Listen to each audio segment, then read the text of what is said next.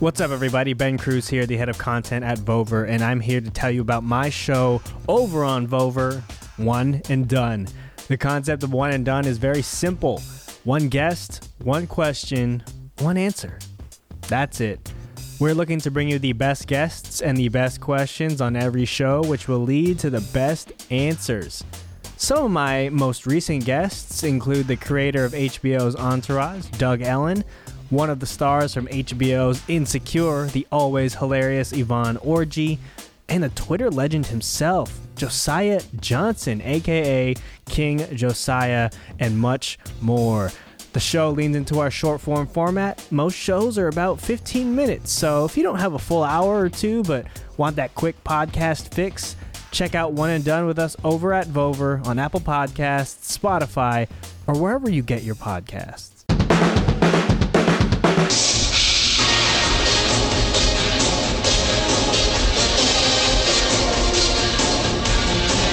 Everyone, and welcome to a brand new episode of The Wrap right here on the Fight Game Media Network. I'm Keila Cash, and I'm back today alongside my co captain, my right hand man, and Von Wagner's best friend, Scott Young. Welcome back to the show, per the usual real excited. Uh, the the you know we, we got the we got we're gonna give out we're gonna give out some awards today, and I'm, I'm really excited about it. Uh, the first edition of the Wrap, uh, the Von Wagner fan club has started off. I think fantastically. We've got a lot of members. This is uh this is great. I, I think it's been a great week since our our ode to Von. Yes, great buzz off that show. Our ode, The Roast of Von Wagner, was a big hit around these parts. And we're going to try to duplicate it today via the first annual Wrap Awards, which will jumpstart this show. But before we get into it, we got a third guy in the chair, per the usual as well. He's been on the show before. I really liked him on the show. Had a great voice, great thoughts on WWE from the Fight Game Media Network and Fight Game. Dot com, fightgamemedia.com. I shall say, as you write articles on the daily for WWE, Stephen Conway is back with us. Welcome back, Stephen. Thank you. I'm very excited to be here on, on awards day at that. I have my tuxedo on and everything. I'm prepared. yes. Yes. I, I, I assure you it's there right here. All right. He has a tux on. I think Scott had an imaginary tux as well. Tuxedo shirt. I, I got the tuxedo shirt. yes, he tucks shirt. I have some kind of ballroom gown that you can't see, I'm excited but, about my gift basket here. This is wonderful. Going through all this stuff. This is great. I didn't get yes. I didn't get a basket. Who did Scott dirty to not give him a basket? Yeah, I didn't, I didn't the, Von, the, Von, Wagner T-shirt is going straight on right as soon as I get out of the tuck. oh, going straight on. Oh, the jokes we have for. So, as I mentioned at the top, we're going to kick off the show with the Wrap Award, celebrating the worst and the best of WWE this year, a mix of both. And we all voted individually this past week. We have our ballots filled out, we have the winner selected. We don't know what we picked for who, so it's completely unknown as of to who we gave these awards to. So, we're going to see who we gave the same award to and our differences along the way, which should create a lot of debate during this segment. So, without further ado, let's get into the 2021 Wrap Award, celebrating the best and worst of WWE.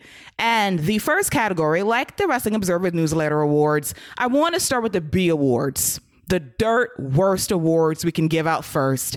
So let's set the tone, Scott, with your worst match of 2021 from WWE and an honorable mention.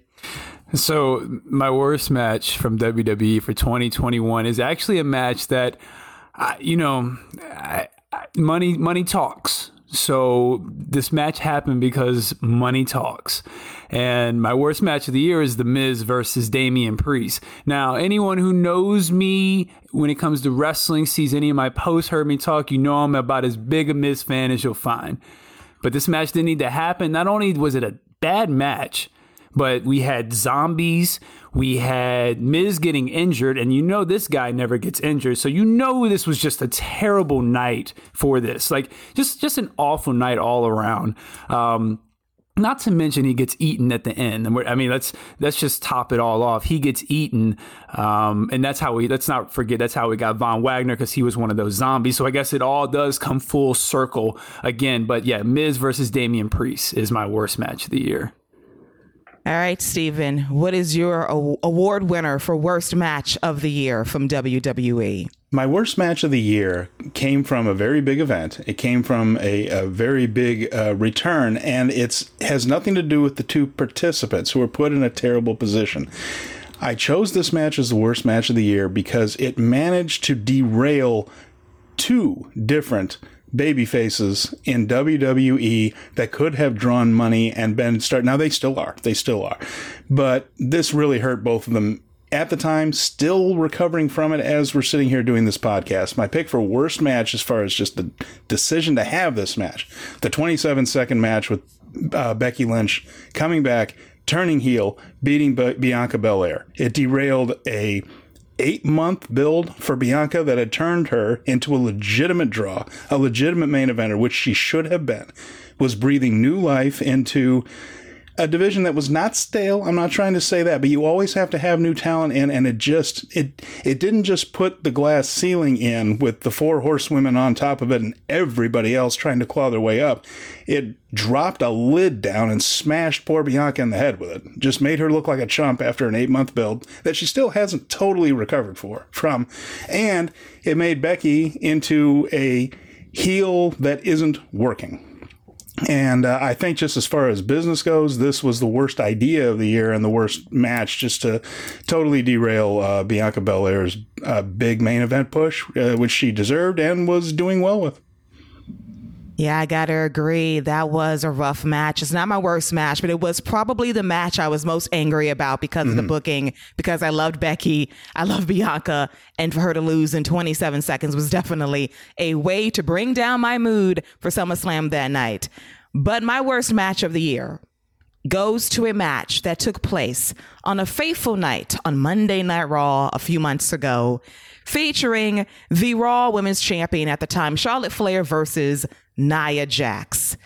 Whew. This match was a classic case of things falling apart at the seams, a little shoot fighting mixed in. It was not good. The complete lack of professionalism in that match was quite a sight, and I never shook it. My runner up was actually The Miz versus Damian Priest at WrestleMania Backlash and those goddamn zombies. But nothing is quite as bad as seeing a complete breakdown in communication in real time and Charlotte and Nia Jax trading shoot punches in the ring. Can we just take a minute and talk about how Charlotte Flair really just doesn't care? anymore. Like, no, I mean, she's no. just really doing whatever she feels like. And if she gets pissed off in the middle of something, she's like, "Word, I'm about to just flip this and do it. Let's see if you keep up." Like, she's she just doesn't care anymore. No, oh no, doesn't. no. And, and, the thing is, I keep thinking about this, and it's a great point, uh, Scott. That she has uh, we've seen what Andrade has put, or Andrade El Idolo has put on Twitter, on public spaces regarding WWE. Imagine what this guy is saying at home. It's got to be far, far worse. So that's probably what's in her ear all the time. He's not wrong. The booking on that, the whole thing with Ric Flair and with uh, with uh, Lacey Evans was horrendous. She's had to deal with all this stuff. Then she goes home and she hears Andrade El Idolo probably talking about how great it is over at AEW, and I think she is over it. We've been saying this for a while, but I think one foot is out the door, and she's almost daring them. Yeah, please release me. Geez, wherever will I find a job? yes, she'll land somewhere, and Charlotte makes this list again, and I'll get to that shortly trust and believe that. And I think Stephen actually alluded to one of those worst moments this year. Well, but. this is this is showing one thing, and I, I didn't get my honorable mention, and I wanted to mention it real quick. Uh, the zombie match, absolutely, please. And then for all the other things mentioned, but it's amazing this year that that uh, poor uh, B-Fab and Elektra Lopez's no disqualification match from NXT didn't make this list. It, there were there were much worse things than that. Imagine that, and those poor women who were put in a position to fail without the experience necessary, and they tried to make it a no DQ match so they could have bells and whistles, but in the end, they really shouldn't have been put in that position on television to try to do that match, and that match was rough. That was a rough few minutes to watch. Poor Elektra and B-Fab try to have a match out there that they simply weren't prepared for. No, and that's completely on whoever booked that match. And Mm-hmm. at that moment, episode number three of NXT, I almost questioned whether or not I should keep recapping and reviewing that show. But I'm not blaming them because they was put in an incredibly bad position. They were not ready for that match. And dear God Almighty, I couldn't pick it because it wasn't on them. But Charlotte Flair and Nia Jax are two professionals, and to see them completely break down and have a shoot fight, I cannot forgive it because it was a mess. And now we go from worst match to the worst moment of the year. That one singular thing that made you say, Why do I watch WWE programming? So, Stephen, what is your pick and your honorable mention as to the worst damn thing you saw on WWE television this year? There are far too many instances of this to just pick one or two. So, what I'm saying is, both for my pick and for my honorable mentions, plural, anything involving The Fiend, Alexa Bliss, and the damn superpowers. If I had to watch the supernatural garbage of people making others puke up black stuff and lightning and people disappearing and uh, I that's not what I watch wrestling for. It's just not. And I, I hated every single simpering second of it, and I was thrilled when the Fiend and Bray Wyatt or Rotunda, whatever his name is, left WWE, and I'm glad it's gone. I, I, I don't. He, he was okay as a wrestler. Okay, he was okay. But once he got into this fiend and the supernatural stuff, it made me want to stop watching wrestling. Basically, every time I was on, I was like, "Why do I? Why am I?" th-" And uh, every single instance of it is was uh, a nightmare for me to have to sit through. Oh God, I just thought about the quick changes Alexa went through in post production in the Thunderdome. Hmm. The magic. I- God, it was not my worst moment, but it's it's it's verging on there because I was angry for several weeks at a time regarding the quick changes she did during her matches against Asuka for the Raw Women's Championship. So Scott, what is your worst moment from from WWE this year? This is uh, it's it's actually from the same match. I, the worst moment of the year is the Miz getting eaten. Like, how, like wh- what? I, I'm. This is listen. I I'm here to defend them getting you know the the million dollars for the match, and you want to have the zombies out. You know, I not defend it, but like I said, money talks. I get it. That's you get seven figures for putting some zombies out there. All right, cool. But to have that man get eaten, like you you put that on the show, like as a part of the show, like he legit got eaten. Like what is that? Like I just just a terrible moment. And uh, again awful match. Like worst match worst moment.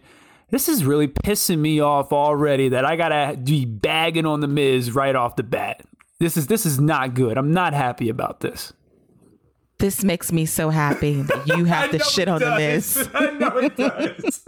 it makes me so elated. Like your hatred for Von Wagner mac- matches my disinterest in the Miz. So I'm very happy you awarded him twice with shit moments from WWE this year.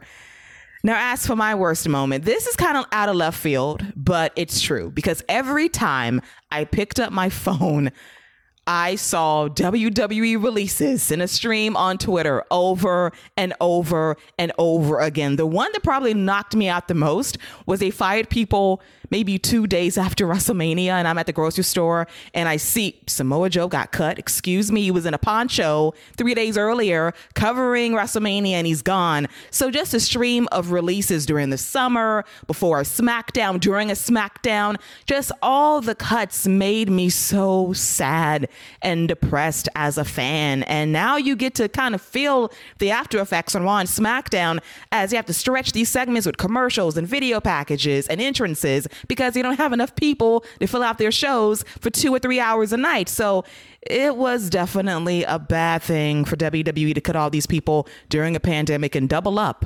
It's just a bit much for me. And therefore, that was my worst moment from them for 2021. And now it is time for the worst feud or storyline of the year. The one storyline that really got on your nerves, that rubbed you the wrong way as a WWE fan. So, Scott, who wins this award for worst feud of the year? Oh boy, I'm, I'm, gonna be honest. I was real close to giving the Miz a three-peat right here. Not only getting the worst moment and match, but worst feud of the year for him and Morrison versus Damian Priest. But there was one thing, one story uh, that was worse. At least to me, I thought it was absolutely horrendous. After years of people asking for it, um, and you know, this company, you know, prides itself on the quote-unquote women's revolution. The Queen's Crown is for me the worst story WWE did all year. I, you know, the Fiend stuff was, you know, that, that stuff was bad. That's magic, but magic is, you know, is in wrestling, but that stuff's not good. But I like Randy, so I'm not going to bag too much on that. I can give it a pass. But the Queen's Crown, like you, you did all, you know, you have all this talented women who could just go out and put matches, and they talk like what I think the total match length of the tournament was like 16 minutes which is absolutely ridiculous. And on top of that, you have Zelina Vega, who might have been the worst worker in the tournament, win the tournament. So she's now the queen, and now she's putting on this, you know, can't keep it together British accent that she's doing. I know it's part of her gimmick, but it sucks, and I hate it. And I'm just not a Zelina fan. So the whole thing just did not work for me, and I think that's the worst thing they've done all year. All right, Stephen, the worst storyline of 2021 from WWE. Well, Scott just had an excellent pick, I got to say, but I'm I'm still going to stick with my Fiend and Alexa Bliss uh, thing, and and for the reason, uh, one of the reasons that he he didn't pick it in that. Poor Randy Orton got wrapped up in this thing too, and and it, it really killed what could have been some decent matches with Randy Orton. Instead, we got that. So uh, for me, I think I've already stated how much I hate the thing, so I won't go over all that again. But uh, the the Fiend and Alexa Bliss, Randy Orton, wasn't my was not my jam. All right, for myself, something that Stephen alluded to earlier, it's Charlotte Flair Ric Flair and Lacey Evans. That melodrama, that thing sucked. And as Stephen mentioned, Charlotte Flair did not give a single solitary fuck about this feud. Deep down in her soul, she hated it. I could tell via her promos, her work in the ring, she was mentally checked out, and I can tell. And when Lacey Evans was pregnant and the storyline came to an abrupt end, Charlotte Flair breathed a huge sigh of relief. And I'll never forget, there is a playback of the 2020 Women's Royal Rumble on YouTube.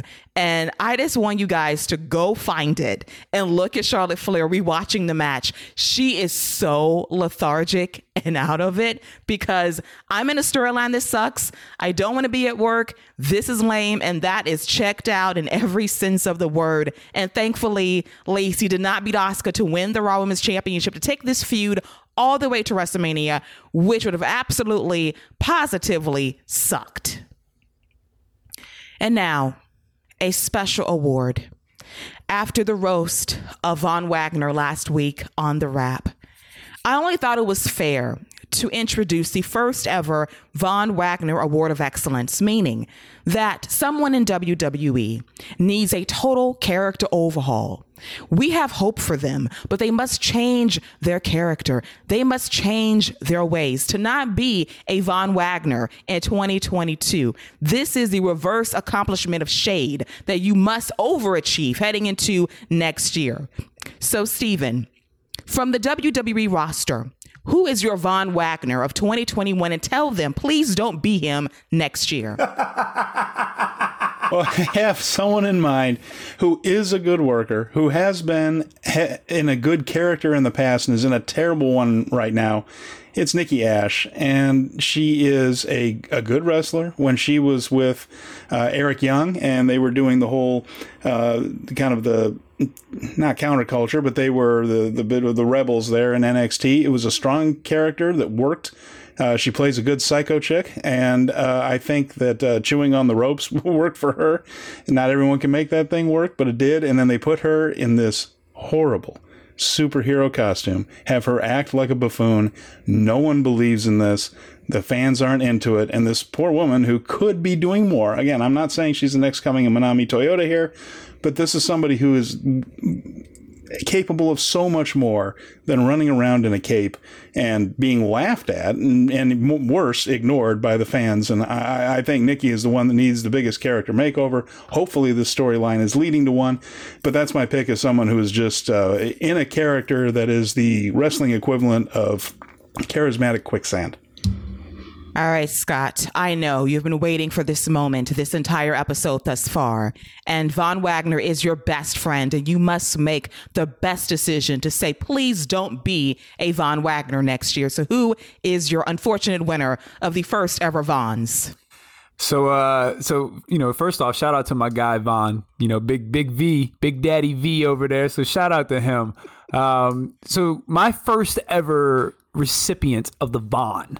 Uh, you know, you, you, got the Dre, you got the Diamond Battle Royal.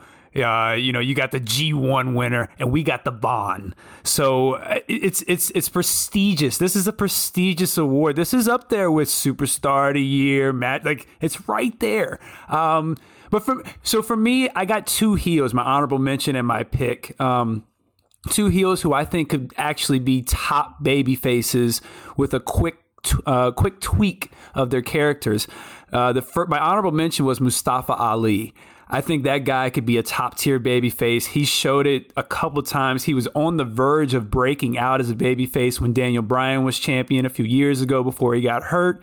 Then we ended up getting Kofi Mania, and they've really never got behind Ali since that. So he's a guy I think could really um, he, he's a guy I think could really do a lot. But my actual winner is going to be Sami Zayn. I think Sami Zayn as this, you know, conspiracy theory heel, it, it's it's it's over with. I think we gotta we gotta cut our bait with that, and I think he needs to go back to being a face. Uh, Kevin Owens is going back to being a heel, so let's go ahead and put Sami back to being a babyface. And I think Sami Zayn at this point in his career, in his WWE career, with you know just the tenure he's built up, people look at him as a veteran guy now in WWE. I think he could have a really strong babyface run if they got behind him and really just built him up as this underdog. Cut the hair, go back to that that that white meat babyface from NXT, and I think he could really get that over now. So, uh, my first recipient of the Von is Sami Zayn.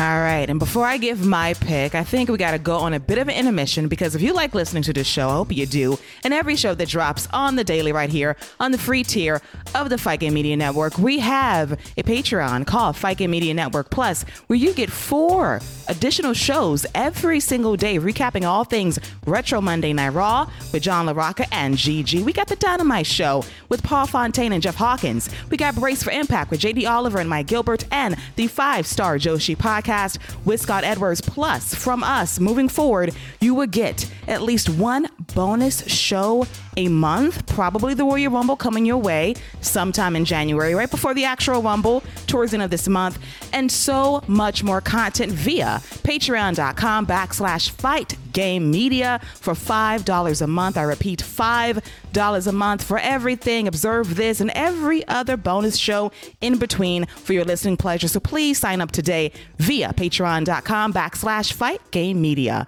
And with that, it's now time for me to give my first Von of all time to someone that I really like from his days on NXT. A guy that I want to have his first name back. My boy, T Bar.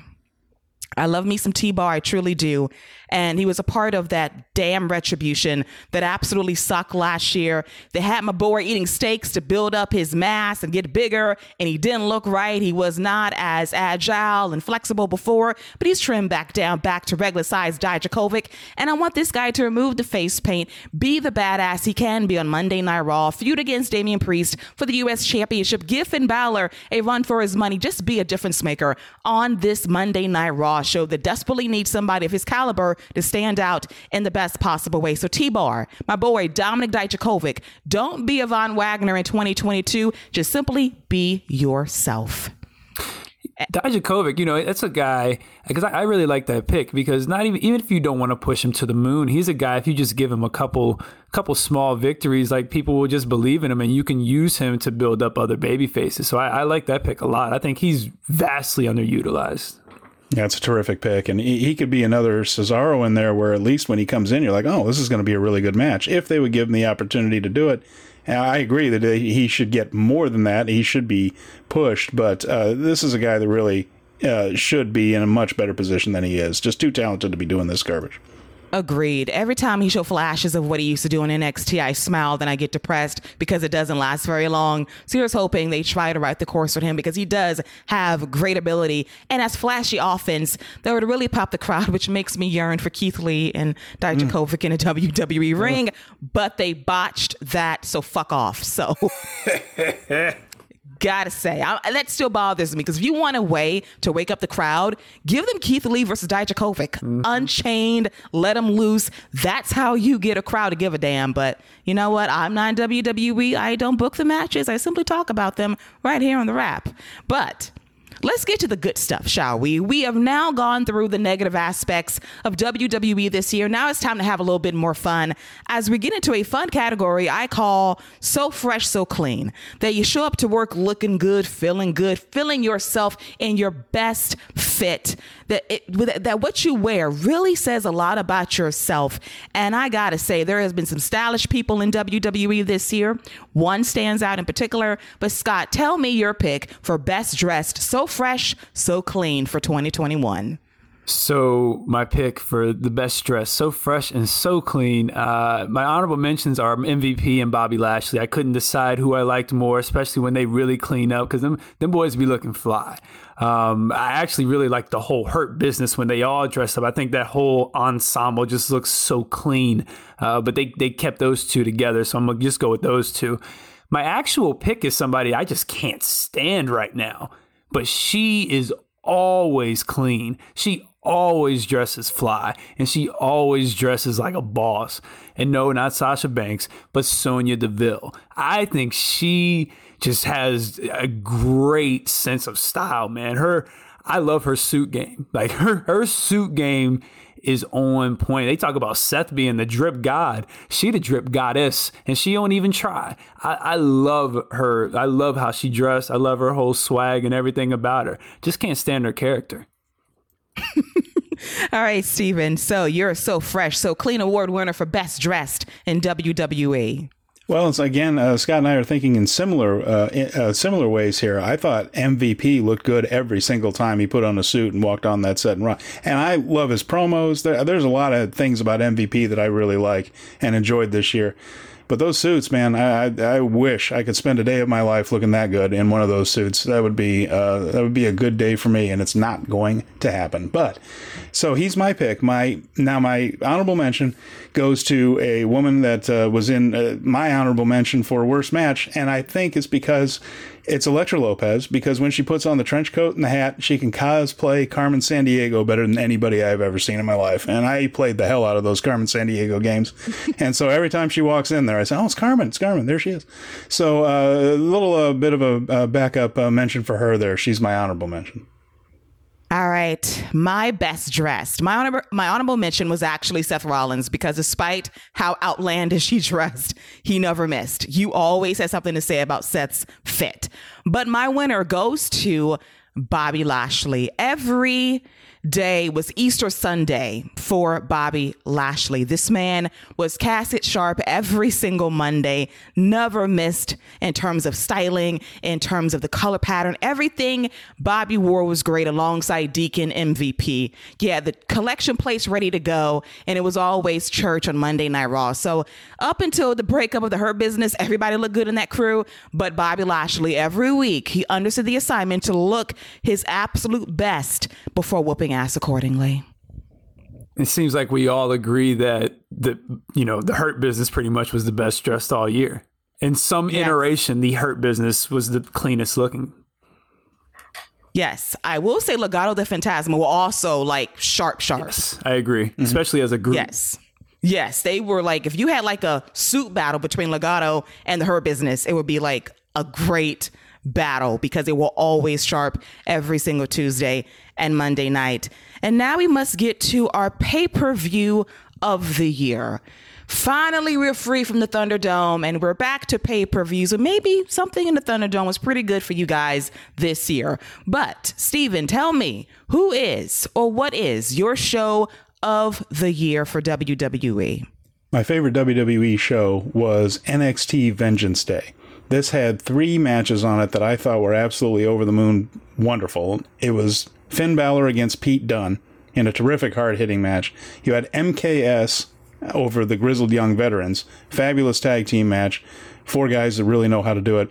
And then Johnny Gargano versus Kushida, which in my mind was a bit of a dream match, being an old uh, New Japan fan. So the idea of those two going at it, and uh, once they did, it was what I was hoping for. So for those three matches, all on one show that uh, only had, I think, about five, maybe six matches. I'm not even sure there was a sixth.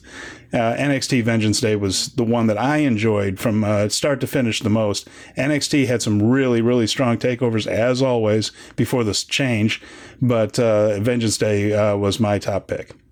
Yeah, that was a great show. Kushida and Johnny Gargano, that was a great match. Very New Japan in nature. I mm. loved it as well. Oh, good memories. But I digress. Scott, your pay per view of the year from WWE. So my pay per view of the year, my honorable mention actually goes to the Money in the Bank pay per view. Uh, I, I really enjoyed that pay per view because for a couple of reasons. One, I thought the main event, Roman Reigns versus Edge, was really good. There was actually a little bit of drama behind the match. At least for me, I thought there was a possibility they could give Edge the win there uh, just to continue the build. Um, and then you got the big return you know, you get the, the the big John Cena pop. Like that's that's a moment. That's a moment that's to stand the test of time. To because it's, I mean, just that reaction was monstrous and thunderous. And you you know, Roman playing to the crowd before that was everything about that was perfect. And even before that, Big E winning Money in the Bank, which goes on to set up him winning the WWE Championship. Uh, Charlotte versus Rhea Ripley. That's an underrated match. I know people don't like the outcome, but that match itself, they those two put on really good matches together.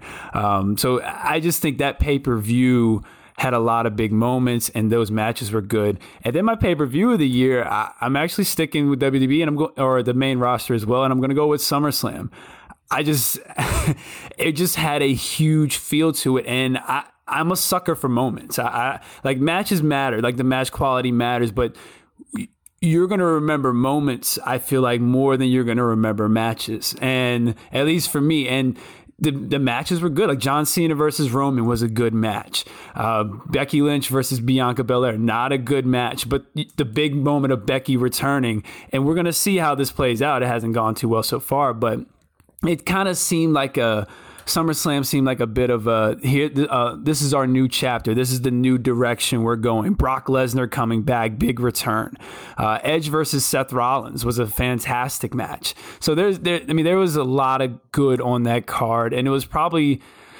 It's probably been outside of uh, the Saudi Arabia show, which I'm not going to include on here for a best of list. It's probably the best match quality pay per view they had on the main roster. So SummerSlam for me gets that nod.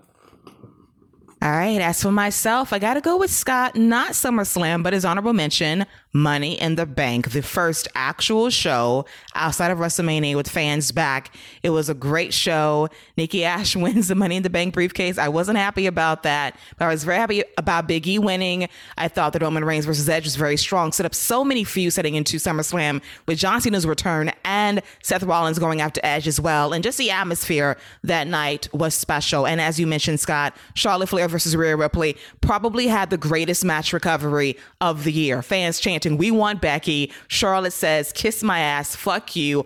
I'm going to give you a show. And granted, they turn those fans around to their side to chant, This is awesome.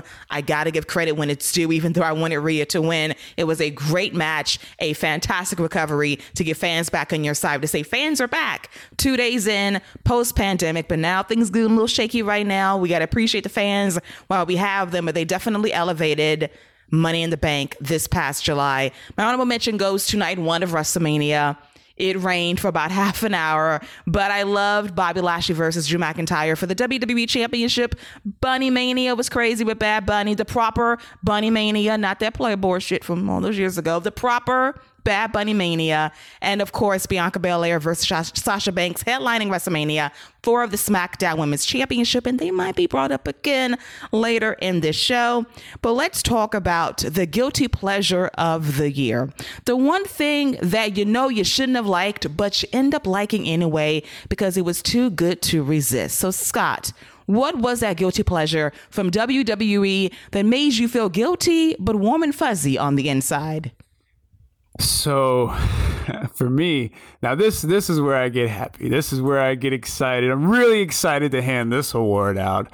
Um, especially and, and Keela, I know you're really going to be excited about who I hand this award out to as well. My guilty pleasure is The Miz becoming WWE champion.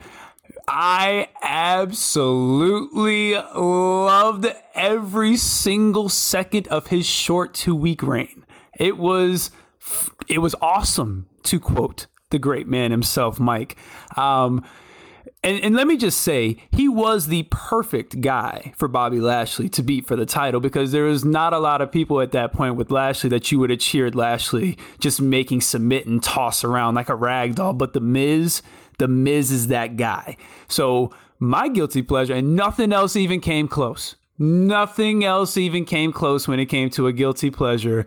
My boy, Mike the Miz becoming WWE champion in another decade, in a different decade.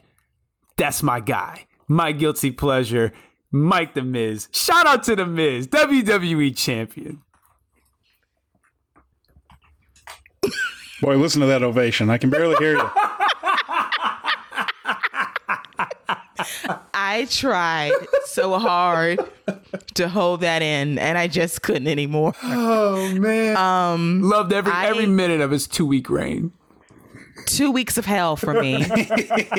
two miserable, awful weeks and I endured. And I was very happy when Bobby Lashley beat his ass in about a minute flat to win the WWE Championship. He was honestly the greatest transitional champion of all time. So thank you, Miz, for that. And Scott, I cannot believe I allowed you to talk for two minutes about The Miz, but you are my co hosts. We're equal partners here, and I'll allow it, but never speak that man's name again. We'll see today. how much of it actually makes the show. I'll cut it. Cutting room floor. I'll I scrub it from the broadcast. But in all seriousness, not a bad pick. So Stephen, it's your turn. What is your guilty pleasure from WWE this year? Well, I want to name one that has been brought up earlier today, and it's just because someone that I really like and really enjoy was getting some camera time and microphone time, and it is conspiracy conspiracy theorist. I'll try to get that in English. Sami Zayn.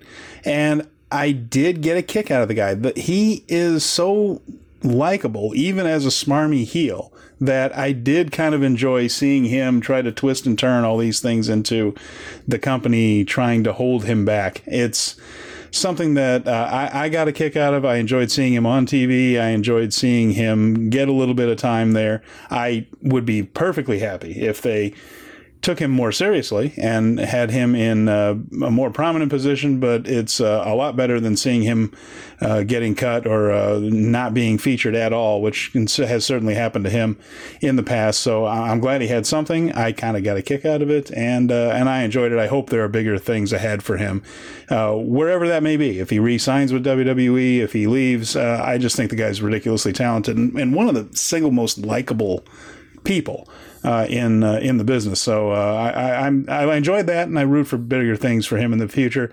My honorable mention is one that. I shouldn't have liked at all. I don't really like the production numbers. I don't like cinematic matches. It's not my thing. I mentioned the whole Alexa Bliss and the, the Fiend thing, but this, I gotta admit, the uh, the Dexter Lumis uh, bachelor party skit cracked me up.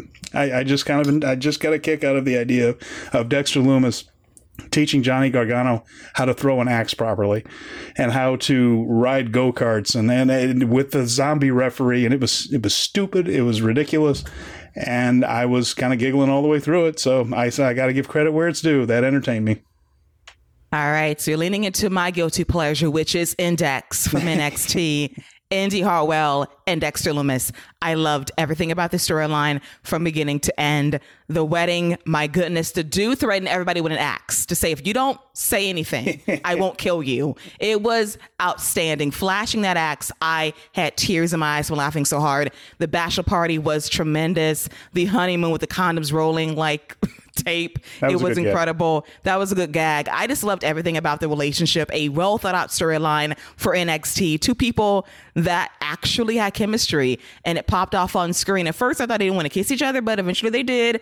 And they sort of relationship properly. And I thought this was a nice, nice way to keep me hooked on Tuesday nights. I did love dancing Sami Zayn as well. That was another treat this year on SmackDown with the shimmery jacket and he's doing the little dance. And everybody made memes of him dancing different types of music. I love that as well. And my other guilty pleasure, an honorable mention of a guy that I miss very much on my TV, who's still, who's still there every single week, unfortunately. But I really miss broke ass Baron Corbin. That dude was the best. This man was committed. Bad hair, the spaghetti stained shirt, broke as fuck. I loved that Baron Corbin. The material that WWE left on the table for this dude is very disappointing. This is when getting money goes wrong when I prefer you being broke as hell. But all well, at least I have Index to fall back on. Hey, you know what? And that that Corbin character, people forget, man. He was really getting over when when they did the contract signing with Finn Balor and Roman Reigns, and Corbin came out and knocked Balor out and grabbed that contract. There was a nice reaction right there for for Corbin, and like people were legit excited for him to sign the contract. Like I. I think there was a baby face right there. I think if there was ever a time to turn on baby face, that was it. They'll never be able to turn on baby face again. No, that was an opportunity. And I go back to when KO was on SmackDown as well. And he was actually trying to help Baron Corbin say, listen, I was a bad guy too, but I learned the error of my ways. I too can help you be a better person. If they played into that longer, it would have been a great storyline. And babyface Baron Corbin actually would have gotten over being broke as fuck, but they decided to give him back his money. And look what we have, which I'll get to later on in this show.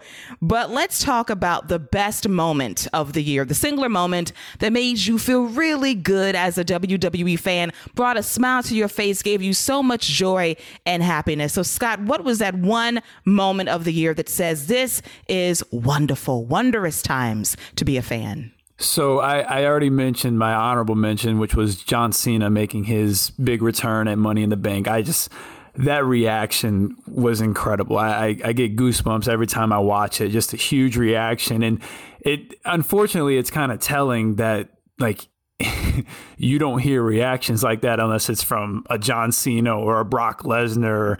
Like there are just levels to this game, and you can see that he is levels above. And when you have a guy like that come back, like just I love reactions like that when the crowd just goes nuts and they just continue to go nuts and continue to go nuts, and it never stops.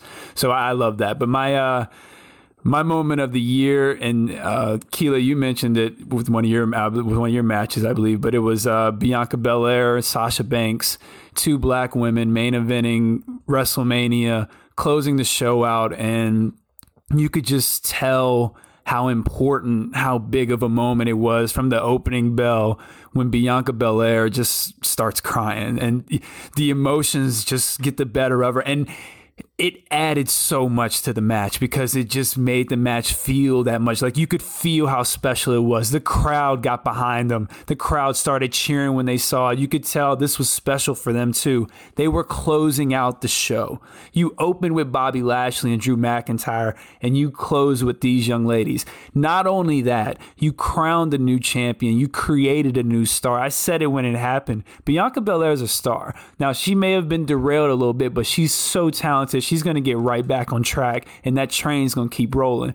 But this moment right here, this is a moment that will live on forever. Like this is one of those game changing moments. The triple threat with Becky, Charlotte, and Ronda Rousey was iconic for being the first, you know, women's main event to close it. This is on a completely, this is on a different level. Uh, this is two black women main eventing and closing out the show. Like that's a huge deal. That's a huge deal. I mean, because when you think about, it, we ha- we've never had two black men you know, main event of WrestleMania. So th- this is groundbreaking, an incredible achievement, and it couldn't happen to two better ladies. So that's my moment of the year. And the, as great as the John Cena thing was, nothing else even came close. Absolutely. Stephen, what's your pick for best moment of the year for WWE? My pick for best moment is the same as Scott's. It was absolutely Bianca Belair and Sasha Banks main eventing a night of WrestleMania. It was wonderful. It, it felt good. The match was fantastic. Not only were they doing something historic, they absolutely came through and had one of the better matches of the year, male or female. I enjoyed the hell out of that match. So not only did they get that main event spot, but they stepped up and showed that they deserved it, which I didn't doubt in the first place. But it can be a tough moment. It can be a difficult thing to do. You're going to be compared to a lot of great matches, and I think they did exactly what they needed to do. They had a fantastic match, and it uh, it was the best moment of the year for me. That my runner up is from the exact same night, and it's from the first match, and I only say that because there were fans back for the first time. And that felt wonderful. And I know it wasn't a full stadium, it couldn't be, it wasn't allowed to be. But just seeing people in the seats cheering, and they were happy to be there, even though the weather was bad. They were making all the noise that they could make. And after months and months in empty buildings and in Thunderdome, which WWE did the best they could. And I think the Thunderdome is a big step forward for them as far as making it feel like a live event again instead of just a match in a warehouse, which is they did what they could do. No one could really foresee all this stuff, but having fans back just felt good. And it was, uh, you know, good moments are few and far between sometimes with the way this virus has been going, but seeing everyone out there cheering, holding up their signs again, uh, it just uh, kind of gave me a little chill when I needed one, and I enjoyed the, that moment uh, quite a bit, just seeing the people. Great picks. As for myself, it's Bianca Belair related. My best moment goes to Bianca Belair winning the 2021 Women's Royal Rumble. I was incredibly emotional when she won. I screamed. I was like excited because for two plus years, I have been waiting for Bianca Belair to win the big one, dating back to take over New York against Io Shirai, Kairi Sane and Shayna Baszler in that Fatal Four Way match for the NXT Women's Championship. And when Bianca Belair hit the double KOD on Sane and Io Shirai, I thought that was it, and it wasn't it. And I was very disappointed. And ever since then, she was ever so close to winning and falling short. And finally, she had one great night. And when she got down on her knees and she cried, I cried. And when you elicit that kind of emotion out of me, which I rarely do for anything as a fan, unless it's really good emotional shit, you've done your job. And that for me was my moment of the year. Her her winning that Royal Rumble in a Thunderdome, nobody there, but you felt the love on social media. You felt the love wherever you were watching this pay per view because she made it special. And as for my runner up, it's John Cena's return at Money in the Bank. That pop he got unanimous love from fans. Who would have thunk that five or six years ago? That was a moment. And Pat McAfee had the line of the show. It's John Cena. And Pat McAfee says, Where? that was great. that was great. It popped Michael Cole, and that was like the way to sell Cena's return. Those fans gave him so much love, and this dude was a ticket mover for WWE. He was really the summer of Cena in every sense of the word, and I just loved his return so much, and I miss him still. He'll be back sometime between now and WrestleMania season, but check out Peacemaker on HBO Max. No, we did not get paid for this plug.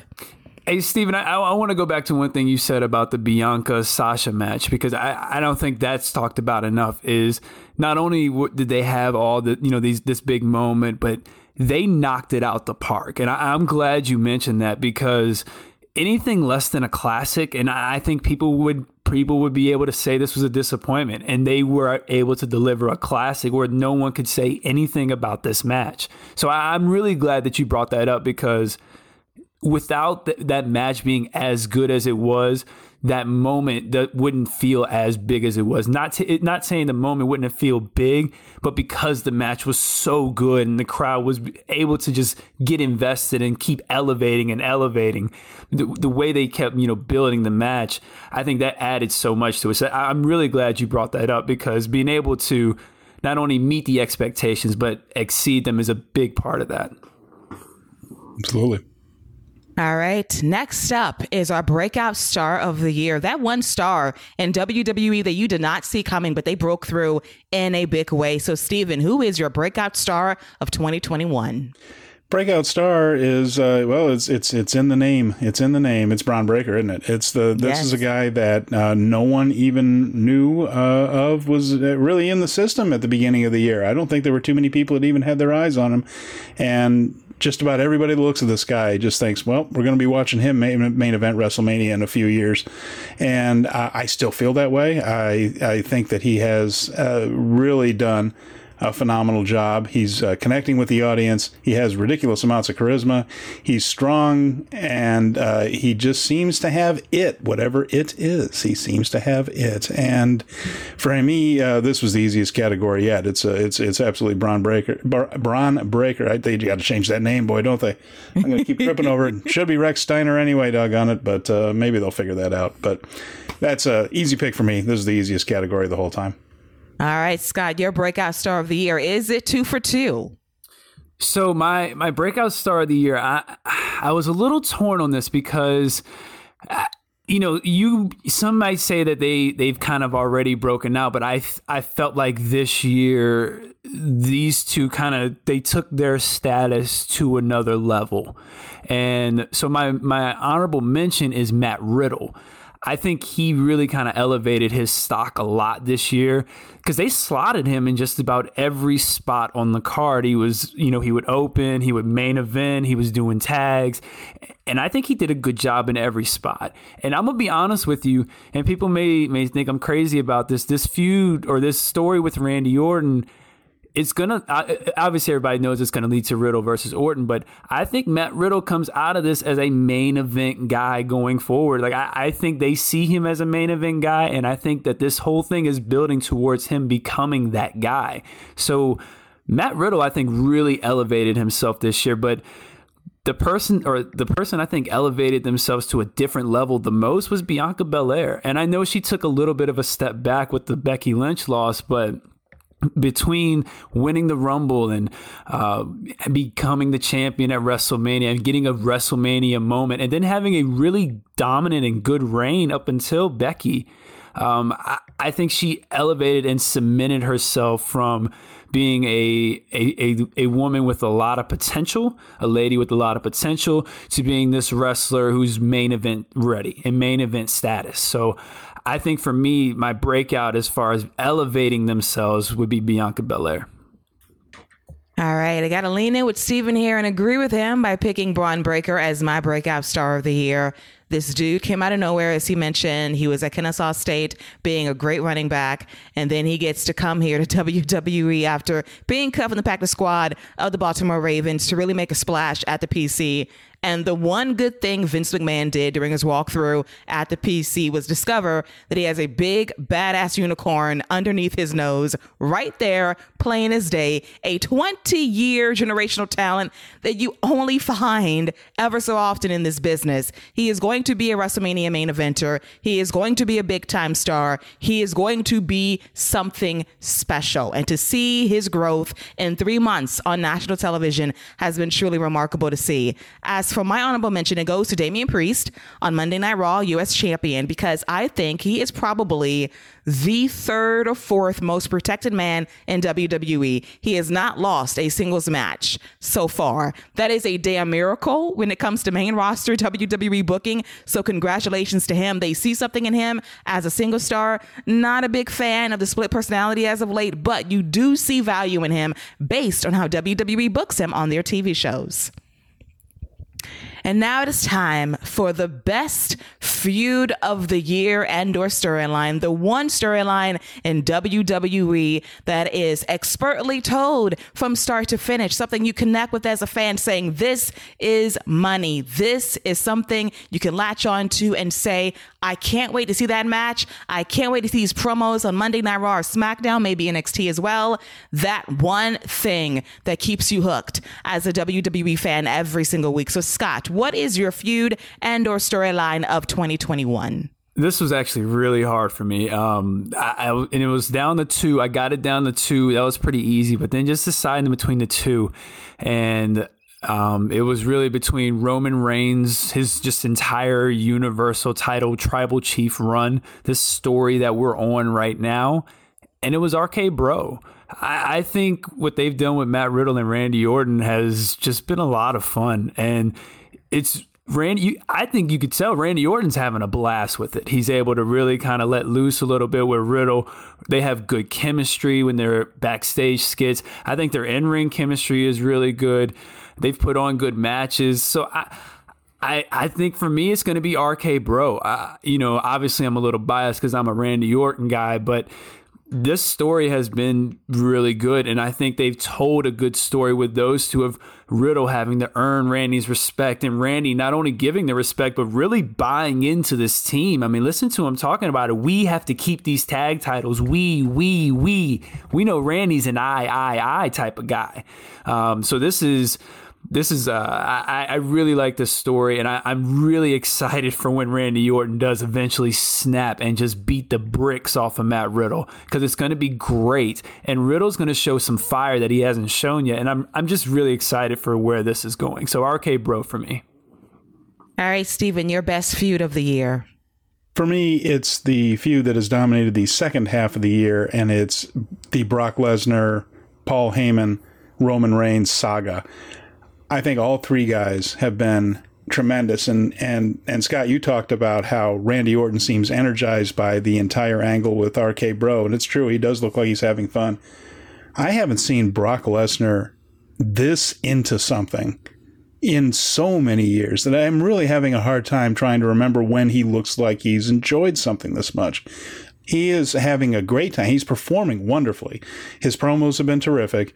His whole interactions with Heyman, even with the backstage reporters, just you know, hitting that little thing. You talk to my advocate, Paul Heyman, and he's hitting these lines in the ways that he always seems bored in the past. He's enjoying it. Roman Reigns has been fabulous all year long this heel run is exactly what this man's career needed. He's going to have a monster babyface running him again someday that the fans are actually going to be behind because that pendulum swings far in each direction. And he's right now a fabulous heel. And that's going to swing back the other way someday and make WWE a good chunk of change. The Usos, been fabulous in this role as henchmen. They're terrific. Their matches are good. They their timing is excellent.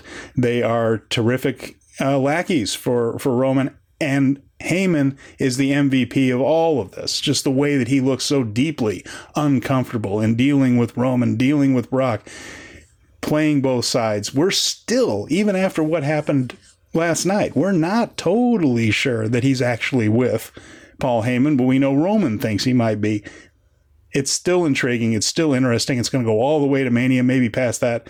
I'm in. I'm in. I loved it. I, I think it's been the best thing on WWE television this year. So I'm gonna take a pen. I'm gonna co-sign everything Stephen just said. the winner is the Bloodline. It's Roman Reigns, Paul Heyman, Brock Lesnar, the Usos, all of it intertwined together. This is my favorite storyline in a feud in WWE this year. It has been exquisitely told. Brock Lesnar, as you mentioned, Stephen, is on fire as a babyface. Roman Reigns, the best heel in the business today, in my estimation. You got Paul Heyman. He's a great actor, a great promo, and you just don't know which way he's gonna swing in terms terms of who he's really behind at the end of the day. And the Usos, think about Jimmy. He's the one eating losses in his tag team. One day he might be, you know, given the chopping block because Roman does not like losers in his family. So all of this is a great big umbrella storyline, the best damn thing in WWE going today. And Roman Reigns one day will be a fantastic babyface with that edge you love so much. And to just think, seven years ago, almost, this dude was despised. And this feud heading into WrestleMania 31 was reviled. And now this is easily the hottest ticket in Atlanta for a day one. And I cannot wait to see what's going to happen in a couple of weeks' time at the first pay per view of 2022. And now, the last two categories, big ones here match of the year, the one match that gave you goosebumps, that gave you chills, in every sense of the word. So, Stephen, what is your award winner for match of the year? My match of the year uh, does come from NXT. It even comes from NXT UK, and I think I just gave away exactly which one it was. August 22nd, Ilja Dragunov against Walter for the NXT UK title. This is the match all year that felt like you were watching two guys fight. And it had intensity, it had twists and turns, it had a build to it. Uh, Walter just has this presence about him. He doesn't have the great body, but you actually believe that this man could beat up any human being alive. And Dragunov is just this fire plug that just never stops. He's got this small Terminator thing going where you think if you chop the guy's legs off, he'll crawl to you on stumps. And that entire match was just these two guys beating the living hell out of each other. And you believed they were mad at each other. You believed that they were trying to hurt each other. You believed that Walter was doing everything he could to destroy this little pest, and he couldn't do it. And you believe that Dragunov was absolutely throwing himself against a titanium wall, yet he still broke through. And in the end, he overcame. And after that incredible match they had on NXT UK, he got over the hump it was a deeply satisfying finish. It was a well performed match by both men. It took a lot out of each. They gave everything they had. The crowd was living and dying with it. I was living and dying with it. I love this match. My favorite thing I watched on WWE all year. All right, Scott, what is your match of the year? So that was my my honorable mention, and I I can't really add much to what Stephen said. He he laid that out perfectly, um, and and they had some great callbacks to their first encounter as well. So I I, I really loved that match, and there were times where it just seemed like Walter was just slapping the hell out of him, like, dude, why won't you just stay down? Like I, am I'm, I'm beating the hell out of you, and you just keep getting up. Um, so yeah, that was just a fantastic match. Can't say enough about it. Um, my match of the year though is it's probably the triple threat. Uh, WrestleMania Night 2, Roman Reigns, Daniel Bryan, and Edge. And that may shock some people, but, uh, you know, there is something about, you know, Dan- not only, you know, Daniel Bryan being in another main event at WrestleMania, Edge being in a main event at WrestleMania, but all three of these guys had their careers ended because of something, you know, because of an injury. And they were all able to come back from that. And there is something kind of special about that. There's something kind of magical about that to see these three kind of going at it. And there was a little bit more of a sense of urgency than you normally see out of a match, especially a Roman Reigns match. You know, lately we, they're a little bit slower. They kind of build a little bit. This one had a little bit of a, a faster pace, and I think the triple threat helped and there, uh, hey, that closing sequ- or that closing image of Roman Reigns smashing and stacking them boys on top of each other for the pin. That's a Rain- a WrestleMania, uh, you know, picture that they're going to show forever. Like that's going to live on in infamy. A, a WrestleMania stack for the win. Like who does that? You know so I, that's my that's my match of the year is and that almost that was one of the my moments of the year too was that stat because that's just like who does that? But that's my match of the year the universal title triple threat. And they even made a t-shirt for it. That's how great it was. They really did my match of the year. First up, honorable mention goes to Bianca Belair versus Sasha Banks, the main event of night one of WrestleMania, a tremendous SmackDown Women's Championship match. Two black women main eventing WrestleMania. Michael Cole said it with his whole chest because JBL doing that pre-show pissed me off, saying it's not Black history, it's history. I'm like, fuck right. you okay, like bye. But thank you, Michael Cole, for saying with your whole chest all the emotion. It was a great match. The best of Bianca Belair, the best of Sasha Banks on display. The power, the agility, the athleticism, and that hair whip heard around the world, cracking the skin of Sasha Banks. That gave every ooh and ah for me and the crowd. That was a WrestleMania moment that will live on forever. As for my actual match of the year, I got to go with Stephen once again. It's Ilja Dragunov versus Walter at, Wrestle- at WrestleMania, but it could have been at a WrestleMania, let's be honest. It was the final NXT takeover, Takeover 36 at the PC.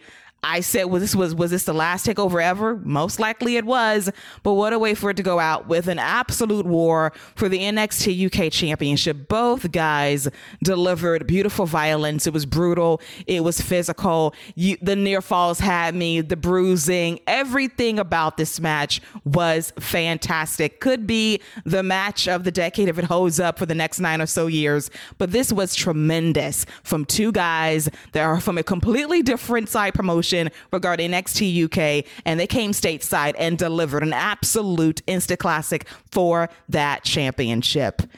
And now it is time for the biggest award of the Wrap Awards, the Superstar of the Year, the one star that was simply above everyone else, that one star that was simply better than the rest, that one star that was the top man or woman in WWE for this past year. So, Scott, who is your Superstar of the Year?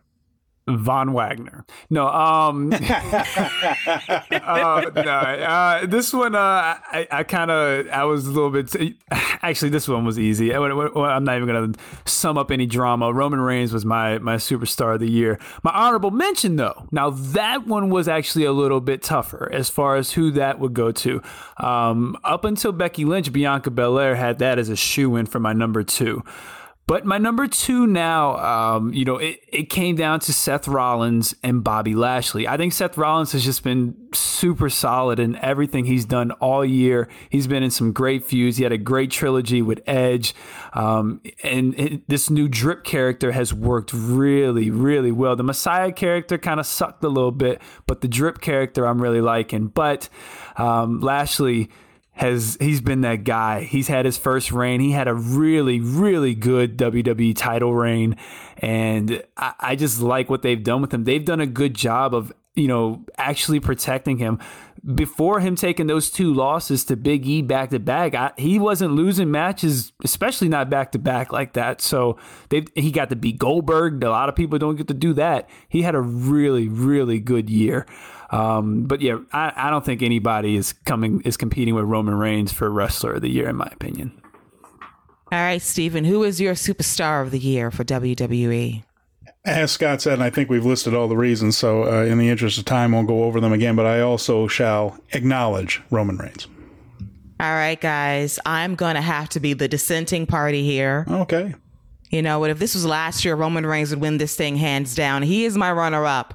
But with all due respect, I got to give this award to the one and only Bianca Belair, my superstar of the year. Despite that 27 second loss to SummerSlam, she had great feuds against Sasha Banks, Bayley, Charlotte Flair, Becky Lynch, all four horsewomen. That is a rare feat. Winning the Royal Rumble, main eventing WrestleMania, being the most authentic promo in WWE, designing all of her shit. You gotta love everything that Bianca Belair did this year and winning an ESPY, winning an ESPY alongside Roman Reigns a couple of years ago as well. So to me, she was my favorite star to watch on WWE TV.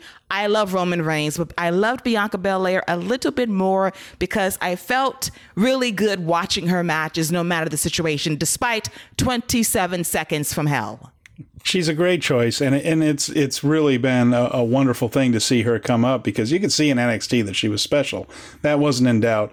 Seeing her go all the way like she did was was very satisfying. I do ask this question to both of you though: Do you feel like Vince McMahon, the only guy whose opinion really counts when it comes to this stuff, is willing to let her break through and get on that plane with Becky, Sasha, and Charlotte because he seems to have this mental block of elevating anyone quite there. They always get there and then they get beat and then they get beat and then they get beat by those people.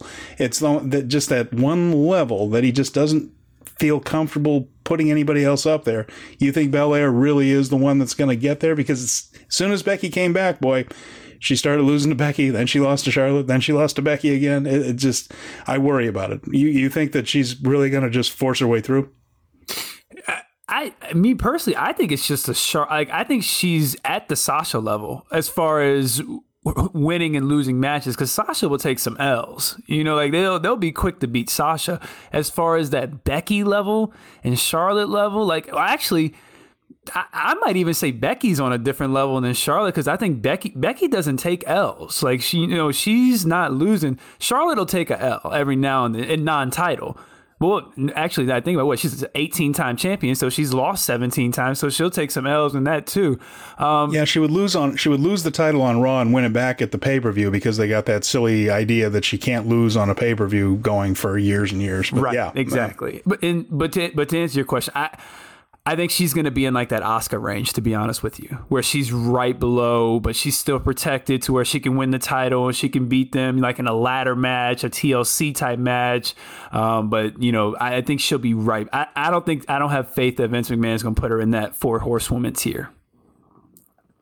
I believe she's right right below it, but I think that she can be an honorary fifth horsewoman alongside Asuka, maybe the six horsewomen of WWE, as I think she is really a great centerpiece for the women's division. And WWE has been over backwards protecting her via these losses. A rope hold here, it's a DQ there. It's a lot of weird finishes to protect her. Sometimes, if you just want to let her win, let her win. But it's WWE booking, it's 50 50 through and through. But I do believe she is on the almost tier of the four horsewomen. But to compete against all of them and to have great matches against all of them at various points this year really speaks well to her future. I think she's going to be a bit better than Asuka because despite Asuka's greatness, my God, the booking last year for that championship was atrocious. No fault of her own. No matches at pay per views up until WrestleMania. That was definitely a choice. But I do believe Bianca Belair is going to be fine if the old man has any good sense. But we always know that is to be determined. Let's hope so.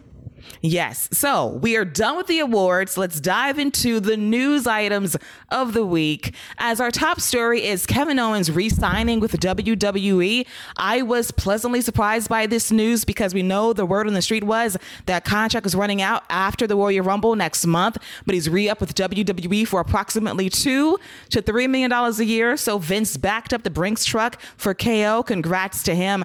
I'm very happy about this news because I mentioned earlier that I have not been a fan of the WWE cuts this year and that they've been extensive, they've been excessive, and now I start to fill it on these shows every single week commercials, video packages, entrances, interviews, more commercials, and they have trouble filling time. And the biggest thing when it comes to re upping contracts is you don't want the perception to be that we're cutting people, but also we have people that don't want to stay here for those exact reasons I just explained. So KO is very comfortable in his role in WWE, and mostly he's been able to be himself for the last seven or so years. He's had a great push as a top tier guy, former Universal Champion, one of the very few to beat John Cena night one in the company via Elimination Chamber nearly seven years ago.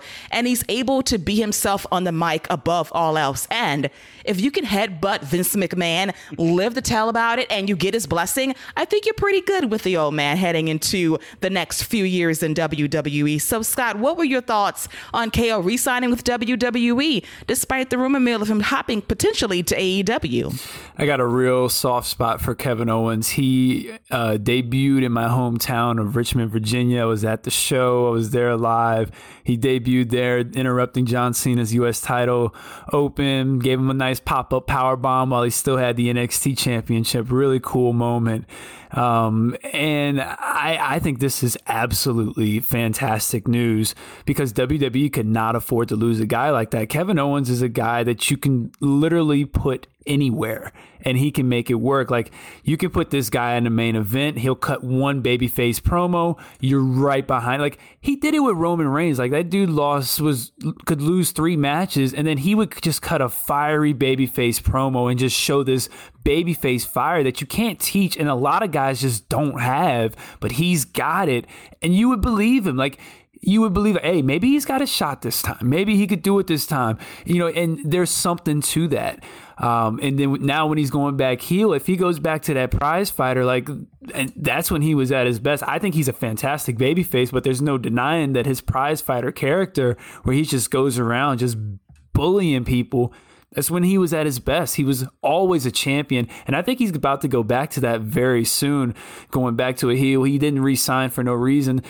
And also, everybody can't go to AEW. You know, like, and everybody can't, like, there's no other place to go in the states. Like he's not going to go to Impact. He's not going to go to MLW. He, you know, like there's no other place to go besides WWE and AEW as far as stateside if he wants to stay here and get paid the type of money that he's worth. And AEW is loaded right now. Like the, I mean, look at Adam Cole. Like they're not doing a lot with him. I think he's about to face Orange Cassidy, which is a cool match, but I don't want to see Kevin Owens go over there and face Orange Cassidy. I, I, I like. I'd rather see him where he's at. He's gonna get a good push. Like they don't. They take care of him. You mentioned it. They protect this guy. Like they, he's not somebody that just goes around and loses to Shanky. You know, he's not. He's not losing to Shanky on TV. At least not yet. So. Um, I, I'm really happy about this because you just can't afford to lose a five tool player that you can put anywhere and fill any need. Absolutely. So, Stephen, you wrote an article on Fight Game Media regarding the re signing of KO to WWE. So, what are your thoughts on him re upping, even though I kind of know them already via reading the article? yeah, well, and what I wrote in that article was just this is a guy who WWE was always his end game. And that's not true of some of the other folks who left, who the art of wrestling is their end game. And, and, and I'm, I'm not trying to not Kevin Owens' philosophy of wrestling, but this is a guy who grew up watching WWE, specifically WWE, up in in uh, near Montreal where he grew up. He learned English by listening to WWE programming. I, I, like I mentioned there, he's mentioned on podcast. He thought the word slobberknocker was a normal like English phrase that everybody used because he heard Jim Ross say it so much. His son is named after Owen Hart. His ring name is from Owen Hart, a WWE guy that he watched in WWE and loved in WWE. So the idea of coming up and just having great matches wherever those matches may come. That is what Adam Cole and Daniel Bryan feel about wrestling. It's not just WWE, it's that WWE is one of the places where you can work and go do those things. Kevin Owens' goal, since he was a little kid, was to be a WWE superstar. He has been for the last few years. As Scott mentioned, they've taken care of him well. They have treated him well. Uh, and uh, as Keela mentioned, Vince seems to have a soft spot for him as well, despite not being a classic body guy. Vince seems to like the guy and keeps him in prominent positions. He would have, they would have had to convince him to leave, whereas the others, WWE would have had to convince them to stay. And it's a very big difference. And backing up two and uh, two to three million dollars a year is a hell of a way to tell a guy that you love him. And so uh, he he's staying, and it's probably the correct decision for him. Yeah, and I think it comes down to every experience in WWE isn't a bad one for everybody. And I think you summed it up perfectly, Stephen, in that some people take wrestling as an art form, as you should. And sometimes you got to perfect that art somewhere else besides WWE, who does not call themselves professional wrestling. That's a banned term for them. But in the system, people love this company in some ways, and I don't blame them. We know the booking can be incredibly shitty sometimes, the cuts can suck, but ultimately, professional wrestling is actors playing a role, and these championships are a prop, and some people are very satisfied with that. They're not after the glamour of being the greatest technical wrestler of all time, and they don't want to be front and center at all times. is a nice perk, but they know this is a job. I'm not using my government name. I'm playing a role on TV. They don't, you know, have that kind of agency that you would want to have somewhere else. But people in some cases are fine with that and that's okay and ko has had a great career in wwe and mostly he has been able to be himself. There's nothing fake about ko even though when he was getting his ass kicked weekly by happy corbin and madcap moss he did it with the best with the best attitude possible and busting his ass and money in the bank and that ladder match a few weeks ago on monday night raw. This guy is a thousand percent committed regardless of the assignment regardless of his contract status. That's how much of a professional he is. And now you have him locked down for a few more years. That's great. And it also sends a message that, yeah, we can resign people. This is not completely a shitty place to work. It's also a way to say that we got the money. Talent cuts be damn. We got some change. We can kind of give to the right people we want to give it to. But here's hoping that KO's new contract is not used in a storyline to say, you fired my friends with your big ass contract. No, mm. no, no, no. No, no, no, no, no. No, sorry, Becky Lynch, your big ass contract did not fire a bunch of people. I just want to state that for the record.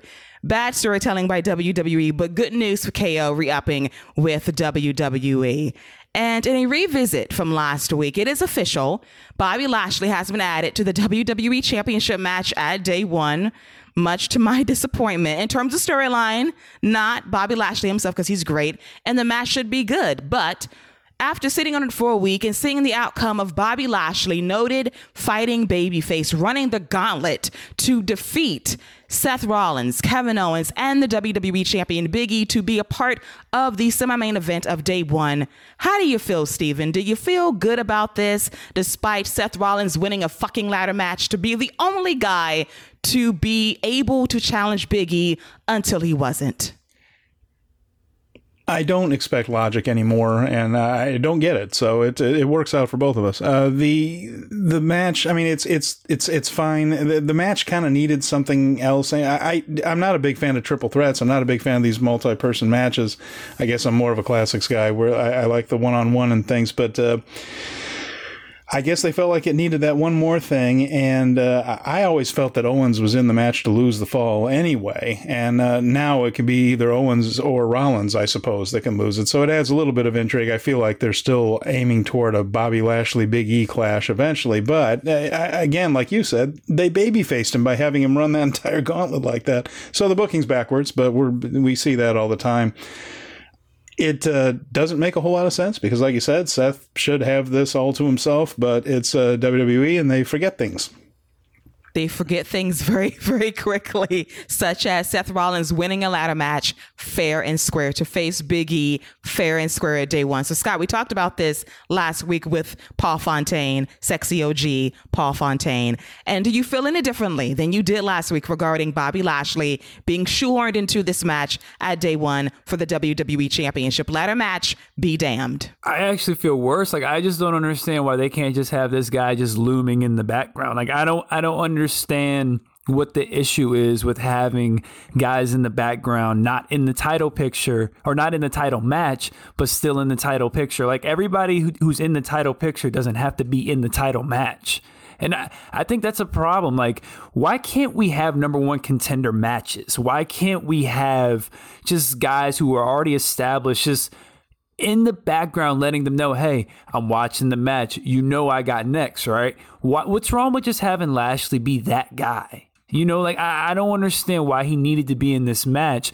And then the way they did it. So now we've had we've had two guys because Kevin Owens got added to the match on DQ, and then you know obviously he's playing the heel and being he he's he's saying the right things by saying how could we put him in the match by him getting DQ when that was the same way he did. In his first match, he got in by being DQ'd, and then the no DQ thing comes in. So and then they tried the baby, like you said, they tried the baby face him, and then we have MVP come and clip Bobby Lashley's knee. So then it's all just a. So was he just trying to ruse the crowd to get to cheer him before the end? Like it doesn't. It, like you said, expecting logic from stuff like this is just asking a little bit too much and maybe you know you just gotta kind of accept things for what they are unfortunately but i just feel a lot worse and i just again why can't we just have guys in the title picture without being in the title match and I just want to clarify something earlier. I don't think they were trying to babyface him. I just think they don't understand the difference anymore. I don't think they see that, that he runs through three guys and that the crowd might get behind him for doing that.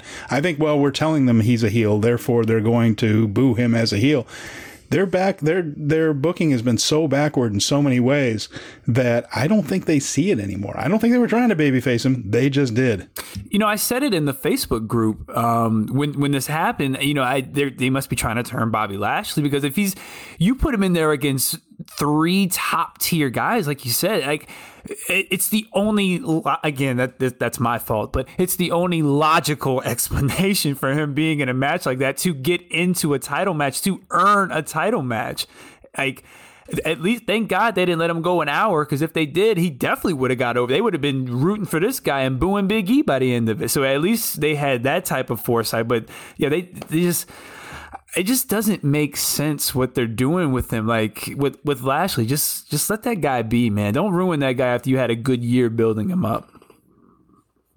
And it really boils down to WWE not having a comparable backup plan for Bobby Lashley when he's not around the WWE title scene? Do you have a good feud for him to get into besides feuding over the WWE Championship? And another issue that I have is that we have a great feud on SmackDown involving the Universal Championship, a singular feud with a lot of supporting players, but ultimately it's down to Brock Lesnar and Roman Reigns for the Universal Championship. Big E does not have that one singular feud that says, damn, I'm into this. He's got a whole lot of people in the title scene that really don't feel authentic. I kind of felt it with Seth Rollins by himself and KO as well when he kind of shoehorned his way into the match, justifiably so because he was framed for something he didn't do. But then you add Bobby Lash to the mix, and I'm like, this doesn't make sense. Bobby Lashley was not needed for this match. Let him be a dominant force in the Royal Rumble. Let him be a difference maker at WrestleMania. Hell, give him a nice side feud that gives fans a reason to care. T Bar is not doing anything. Give T Bar a push against Bobby Lashley. Something compelling to get Bobby away from the title scene. You did the same thing with Drew McIntyre last year over the WWE Championship, and he could not challenge for a very long time until Bobby lost the championship, and now they're trying to ice Drew McIntyre too. WWE has a problem not getting people besides Randy Orton and good backup feuds post WWE or Universal Championship reign. And now I want to get into a discussion regarding Finn Balor, who returned to the main roster several months ago after a long stint on NXT. And I noticed this from the moment he returned, and that Finn Balor is not the same Finn Balor he was on NXT. He was no longer the prince, no longer the badass, no longer the guy that had that edge to him, that had that level of, you don't want to mess with me. I'm the guy that's got your number every single time. And he noted during an interview on WWE Backstage a couple of years ago that he prefers NXT as Broadway WWE main roster Marvel, very big and splashy, but it really doesn't cater to what he does best as a performer and storyteller. And it's night and day seeing NXT Finn Balor being a champ, being a badass, being in great matches that don't look like anything on main roster WWE. And he comes back, he has a Universal Championship match against Roman Reigns, and an act of God snaps the ropes and he loses thanks to Vince calling God at the 11th hour to make sure Roman Reigns retains that championship, even though Finn was in the demon persona. And now he's going to be in a feud with Austin Theory. And I don't know how this benefits Austin Theory if he loses.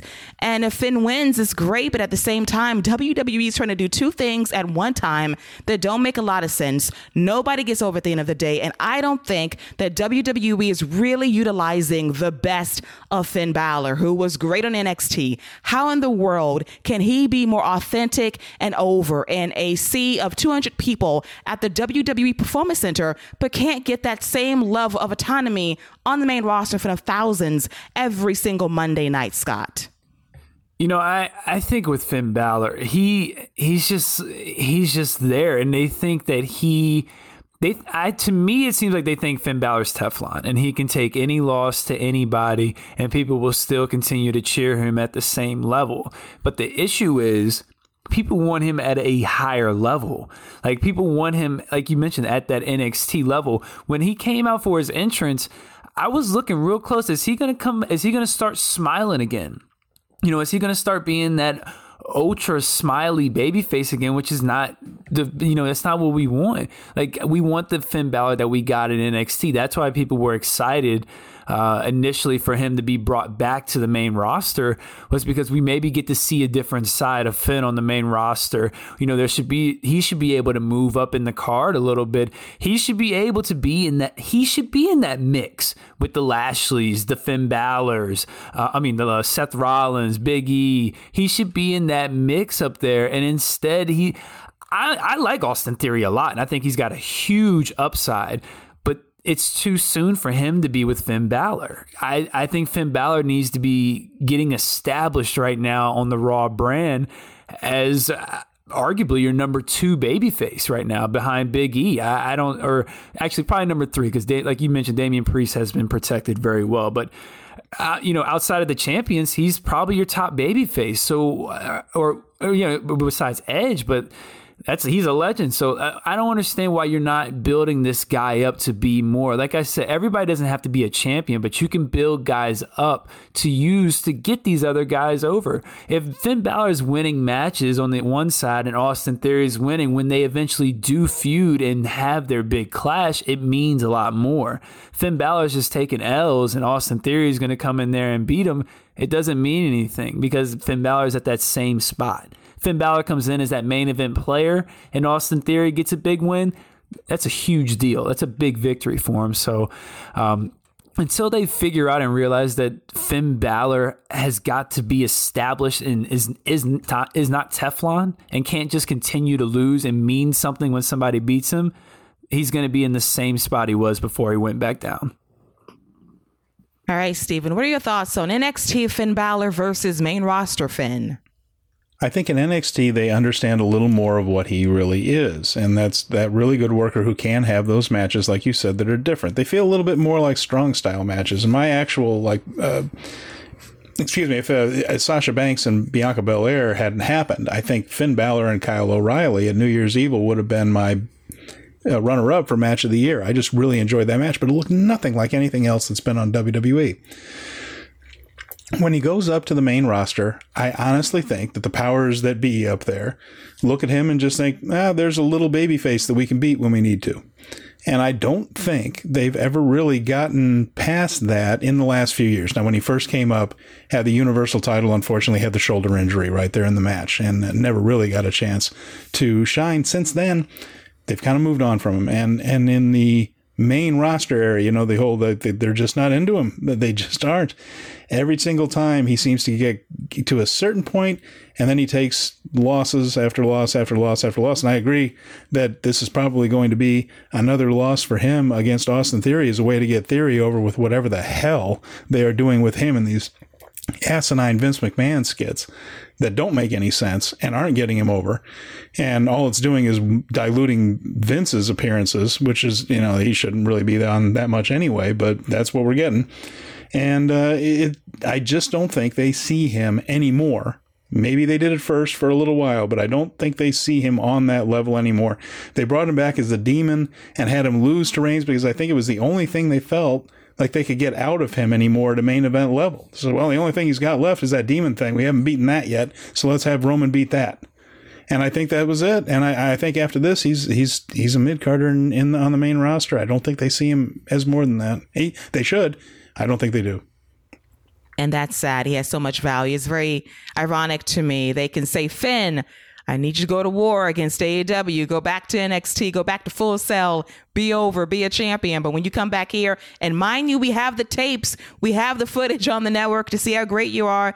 No, we can't use that, Finn Balor. He's not over enough with us even though he was more than over for you to send back to NXT to feud with AEW. But I we'll move on from that. It's just, oh goodness, you got a guy. And I'm saying give him the championship, but he can be a guy that can be a top tier babyface on your show with credibility and the in ring talent to boot. But they don't see it, and that's unfortunate. No, and you see the difference between the philosophy of NXT, and it's different now. I know NXT 2.0 is a whole different beast, but it, when when uh, Finn was up there, it was the old, the black and gold version of NXT. But it's the it's the difference between the people that saw Finn Balor as a star, the people that see him as mid card the same people that saw Adam Cole as a main event guy and a guy who should cut his hair and manage Keith Lee. That's the difference in philosophies between the two brands, says it all. Yeah. Very, very unfortunate. Now, our final topic surrounding Monday Night Raw is something I keep going back to, maybe semi weekly, because it's very week to week when it comes to WWE. A couple of weeks ago, I said, you know what? Rhea Ripley, I wanted to turn heel. And now lately I'm seeing this storyline with Nikki Ash and Rhea Ripley and Zelina Vega and Carmella feuding over the women's tag team championships. A division of two women, Lord have mercy, and Rhea Ripley losing in under two minutes to Zelina Vega was incredibly disappointing. And it made me think that this is some bullshit of the highest order. And I've got to think somebody is turning heel, but who needs the turn more? Who is frustrated more in this partnership, Rhea Ripley or Nikki Ash? So, Steven, who do you think in your mindset should be the one to flip on the other the most? Who needs a heel turn to kick off 2022 more?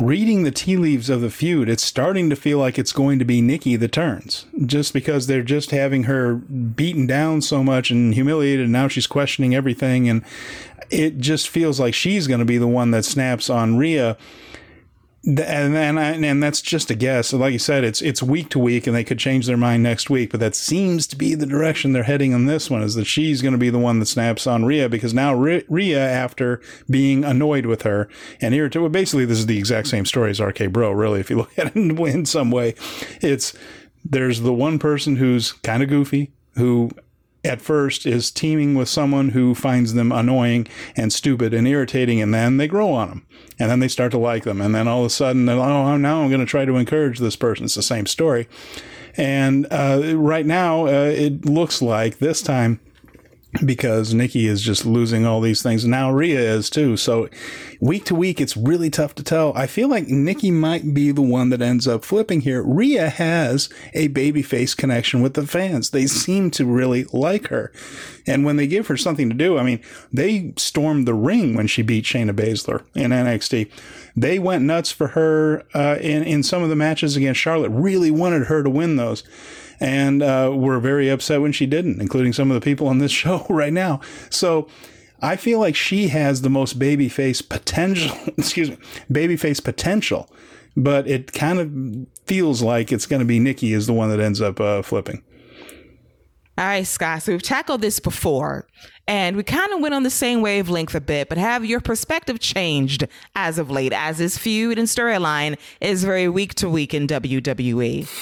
Yeah, I, I think I'm leaning more towards uh, Rhea Ripley going ahead and just and just whooping that tail of Nikki Ash and really just beating the bricks off of her. I, I, the way I, I see it right now, because I, I, I think Rhea Ripley and Bianca Belair need to get on separate brands. They need to be separated. They need to be kept far apart. So I think you have Rhea Ripley turn heel and Bianca or and and wins the Rumble and goes after Becky Lynch and she turns Becky Lynch back babyface because that's where Becky needs to be anyway. And I think I agree with Steven in that she does have a connection with the fans as far as people just genuinely like Rhea Ripley, but she's such a dominant presence and just person physically that she could easily bully the entire roster and it'd be believable. And she's one of the few people who could physically like really bully Be- Becky Lynch around the ring and people be like, "Oh wow, Becky could be in trouble." You know, that's what Shayna Baszler had going for her before they decided to just feed her to Becky. And I think Rhea Ripley has that because I, I could be mistaken. I don't think they've faced off yet on the main roster or at period. So I, I don't think that's happened.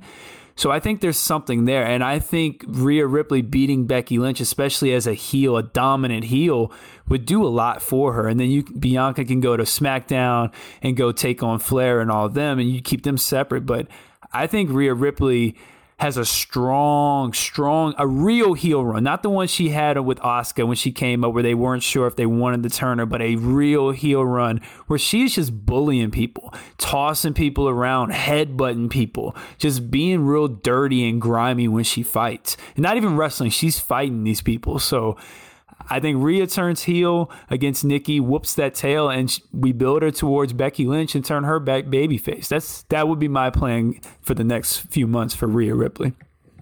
Do you think they want to do that? Do you think they because the the thing is that, that they really really need baby faces, especially on the female, well, all across the company. Good God, but especially on the female side, and especially they really need baby faces. This is the one of the very very few that the crowd actually seems to get into, and, and Bianca certainly as well. But uh on that show, and but there aren't very many. There just aren't very many. So you think they might use her to get Becky back in the in that thing because Becky seems to be resisting uh, turning babyface because they got her saying all those asinine things, trying to blame the fans and all that crap. But that those lines they give her, but she wanted to come back as a heel probably because the heels are the only people that are booked not to look like morons in that company. So, uh, in, in, the interest of not looking like a moron on national television, I think Becky wanted to be a heel. So, I, you think though that she's ready to flip back, and it's uh, it's uh, Rhea that does it. I think that's. I think she's one of the few people. I think she's the only person. If you turn her heel outside of a Charlotte Flair, that could really turn. You know that that that would give Becky Lynch the person to really build behind for people to be like, all right, yeah, we can we can really get behind you because I. I, I, agree with you. They do need baby faces. They they need strong baby faces, and I think that's another reason why you turn Becky Lynch back baby face because then you could have this monster heel ready to go. Because if you think about it, they don't have a lot of strong heels either, and I, I think maybe that's why Becky Lynch is a heel on the Raw roster because um, they don't have strong like Zelina Vega's not a strong heel, Carmella's not a strong heel, Doudrop isn't there yet as a top tier heel. So I think they're I mean, God, I mean, we just nailed it. They, they need everything. they need top. They need. They just need top tier people, and they don't eh, outside Becky Lynch, Rhea Ripley, Bianca Belair. That's it on Raw. Oh, Liv Morgan, they're trying to build her up, so they have her as a nice baby face. They're building up, but yeah. Again, we're asking if I think they'll do something logical, and that's that's asking a mm. lot. But I, I, do actually. You know, I, will I'll stick my neck out there. I do. I think because I, I don't think they want to turn Nikki Ash heel again. I, I think they like the superhero. I think they like the superhero gimmick. I think they like it. So I think they will turn Rhea Ripley heel. Um, and I could see her easily going after Becky Lynch because uh, who who else do you have to go after Becky Lynch unless you have Asuka come back? But there's nobody else for Becky Lynch to even go after. All very good points. And I would love a Rhea Ripley heel turn but Nikki Ash has been downtrodden. She's been very sad lately. And I think that she is the one that has the tendency to snap a little bit more than Rhea Ripley. And I just want Nikki Cross back. I want my batshit crazy Nikki yep. Cross back, my sanity Nikki Cross. Because if you let that Nikki Cross versus Rhea Ripley completely loose and free in the ring, they would beat the absolute shit out of each other. And I would love it. So for that alone, I want Nikki Cross to come back. I don't think it's a double dip in name since WWE has released Karrion Kross. So give Nikki give Nikki Ash back her last name of Cross, please. Now, it's now time to talk about NXT 2.0. And normally we all sigh and say, shit, we got to talk about NXT. But you know what? This week was actually a good show of NXT 2.0. And I mentioned in the Facebook in the Facebook group for Fight Game Media that I thought NXT was better than Monday Night Raw. And I cannot say that three months ago before the 2.0 switch.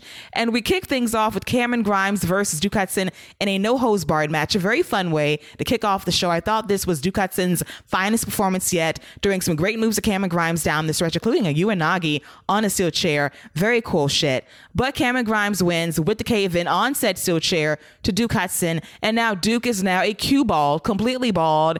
It seems like he shaved his head like the day before to sell the effects of the shaved head from War Games a couple of weeks ago. But I'm wondering to myself, where do we go from here with Cameron Grimes? A guy has had a couple of good feuds on NXT TV, ranging from LA Knight over the Million Dollar Championship belt to now Duke Hudson. But this dude is too good to be languishing inside feuds over belts and hair. He needs to be elevated towards the North American Championship and or the NXT title or hell, even the main roster at this point. Because I I think that Cameron Grimes has outgrown NXT. I think he's got the personality and now the look that Vince wants in order to make a star in some way, shape, or form. So, Stephen, what are your thoughts on possibly the next steps for Cameron Grimes on NXT 2.0? I think you nailed it perfectly, Keila. I think he should go after Carmelo Hayes in that North American title. I think they he might be, and I, and this is something I wanted to roll out there. Uh, take take Brock uh, Lesnar out of the equation. He might be the best booked babyface on any of the brands. He never looks stupid. His matches are always very good because he's very talented, but he always outfoxes the heels. He's a step ahead of them every single time, and then he comes through in the end. He wins he wins his big matches. He beat uh, the he beat uh, L.A. Knight for the million dollar title. He came through against Duke Hudson. He always seems to end up winning those matches, and lo and behold, amazing. If you have a babyface people believe in, they cheer for him. It's a miracle. WWE really ought to try it out. And you're seeing it with him. He might be the best book babyface in the entire company that's not named Brock Lesnar right now. As far as just classic babyface booking, he's over. The fans love him there, and it's time for that title run, which he hasn't had yet. And I think that Carmelo Hayes is the perfect guy for him. Those matches are going to be excellent. I don't know if Grimes wins it because, like you said, there might be some some uh, main roster potential in it with him. But I'm looking forward to seeing a series of matches with Carmelo Hayes because I think both guys are very talented. That's where I'm hoping they go with Cameron Grimes next, and I think he's ready for it. I think the fans are ready for it. Absolutely. So, Scott, what do you think is next for Thirst Trap Cameron Grimes? um, I, hey, I mean, you guys are. I, I can't really add much to that. I like the Carmelo Hayes thing. I, I do want to add. I, I like Duke Hudson, man. I think they got something with Duke Hudson. I think he'll be a solid addition to the roster going forward. He's got a good look. Um, he kind of reminds me a little bit of Wade Barrett a little bit, which is kind of weird since he's on commentary. But there's something about him I get the kind of same vibe from. Um, but yeah, I, I think I even would go a step further. I think Cameron Grimes is, needs to have at least a main event run and go after the NXT title before he gets called up. Um, I, I do like the Carmelo Hayes thing, but I, I think he's ready for the main event. I would I would put him against Ciampa or Bron, especially if you don't want to go like we they don't always have to go right back to that same match. So why not have a Cameron like he's won big matches? Like you would think he would be in line for a title shot or at least a can you know a number one contenders type match. So I'd personally like to see him go after the NXT title. I don't think he'll win it, and I don't think he'll beat Carmelo Hayes because I think they got real big plans for him too. Um, but he should absolutely be going after titles. There's nothing left for him to do outside of a title feud. And on the main roster, I see him. I could easily see him being an underdog babyface. He could be very similar to how they did Neville when Neville was there, kind of that babyface that will you know always be right below the main event guys and, you know, would look good against them, but would take the L, but beat everybody that was below him. I think he'll fill that role in the main roster real well. Um, as far as NXT though, he's got to get a main uh, a main event run. I, would really like to see him versus Bron Breakker. I think that would be a really fun match to see Cameron Grimes just running around and Bron tossing that dude around. I think they'd have a fun match. That would be incredible. Yeah, Duke, and, Duke Hudson yeah. did have a good one, by the way. That was a good point. Also, I want to give a little bit of a shout out to them absolutely redoing the Buddy Roberts gimmick with the bushy blonde uh, wig and the wrestling hair, uh, wrestling headgear thing. That is exactly when uh, what they did in World Class back in 1983. You can tell that Michael Hayes is with the company because he remembered this. They had this cream, this silly cream that Michael Hayes would walk around with as prop, and he said if he rubbed it in Iceman Parsons hair, it would be bald. It'll take all, it's like Nair on steroids, this stuff. It's, it's nuclear. And they, they built it up and built it up and built it up. And in the end, Parsons got the thing. He got the little thing off. He took the lid off and he rubbed it all over Buddy Roberts' hair. And then Buddy came over in this ridiculous uh, blonde afro wig with a wrestling headgear on world class TV. And they brought it back for Duke Hudson. And I kind of popped for that that wig was spectacular and he tried to keep that thing on his head the entire match he really tried especially in picture in picture but Grimes, I think he has a great feature either going after the North American or NXT championship. Him and Bron Breakker could deliver a classic on 2.0. I firmly believe that. And I think the WWE realizes the value they have in Cameron Grimes, a guy that can captivate 200 people at a PC every single time he's out there via his promos and his in ring work. So he needs more than fake championship belts and hair feuds. He is ready for that next level heading into next year. And he could be a moneymaker on the main roster if the booking holds up. Now we have a debut to discuss, a long awaited debut of Harland, and he is Joe Gacy's heavy. And Harland was formerly known as Parker Boudreaux and he was a big jacked up footballer and in Florida I believe. And he was at the PC for the last year or so. And he has been called the second coming of Brock Lesnar. He was very very talkative on Twitter, very confident in his skills as a potential breakout star in WWE. And I do believe he has some level of charisma to get over. But for some reason, WWE wants to beat the charisma out of you, shave your head. They want you to look as menacing and non charismatic in the most bland way possible, beat a jobber, then throw Spanky down the stairs, Brian Spanky Kendrick, to try to kill him via a jump cut edit down the flight of stairs. And I am moderately intrigued by this Harland character, but I think I'm sensing a bit of Otis for the main roster, a part of the Alpha Academy, as his charisma has been completely sucked dry as of late. Guys that I think can really be captivating as baby faces, as badasses, as guys that has presence in the ring. This is a charisma driven business. And for whatever reason, WWE is downplaying charisma and they want Harlan to be a menacing one note monster. I don't know how long this is going to fly, short of him killing Joe Gacy at some point, Scott. So first off, he picked the wrong week to, to debut. So that was that was the first mistake they made. Um, there was a little thing uh, called Hook that happened as well. So that was just really really bad timing to make a debut that looked like that. Um, secondly, I wonder who's teaching him, you know, about, you know, his, you know, facial expressions and stuff, because it seems like he's learning from Von Wagner. I could be wrong on that. That's just a guess based off of his facial expressions that he made during his match, because he definitely was same face uh, Harland for that match. Um, the match was not, I mean, it just wasn't good. Like, why, why, what, that looked like a Divas match if I'm gonna be particularly honest with you, it to me that looked like and not and I, I said divas for a reason because those you know they they would throw the guy or the girl face first against it and you would see their hands hitting and all that. The only reason you know they had their hair covering. This was the same thing to me. This came off to me as a bad divas match from the early 2000s. And this guy, I'm expecting him to start tossing dudes around, you know, spine busters. Just give me something. And all I got was just him smashing a dude's head against the mat. Not good. Joe Gacy's. I don't like Joe Gacy. They had something with him. He was hyping himself up and doing a fine job of building his own hype on Twitter, getting people to take notice of him. People were taking notice of him. His hair was a standout. People noticed him for his hair. They cut that. Now he just looks like a gen- he looks like a big Basham. He looks like a, a older Basham, but one of the big ones. I don't even know if you guys remember the Bashams, but he looks like one of those guys.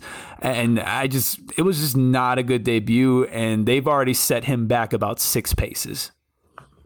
Oh Lord, Stephen, what are your thoughts on the debut of Harland on NXT 2.0? I'm not quite as down on it as Scott. I'm not trying to make it sound incredible either. I think it's too early to tell. I mean that that squash match was exactly what it was supposed to be, which is like three or four moves and then over with. So they aren't showing much of him quite yet.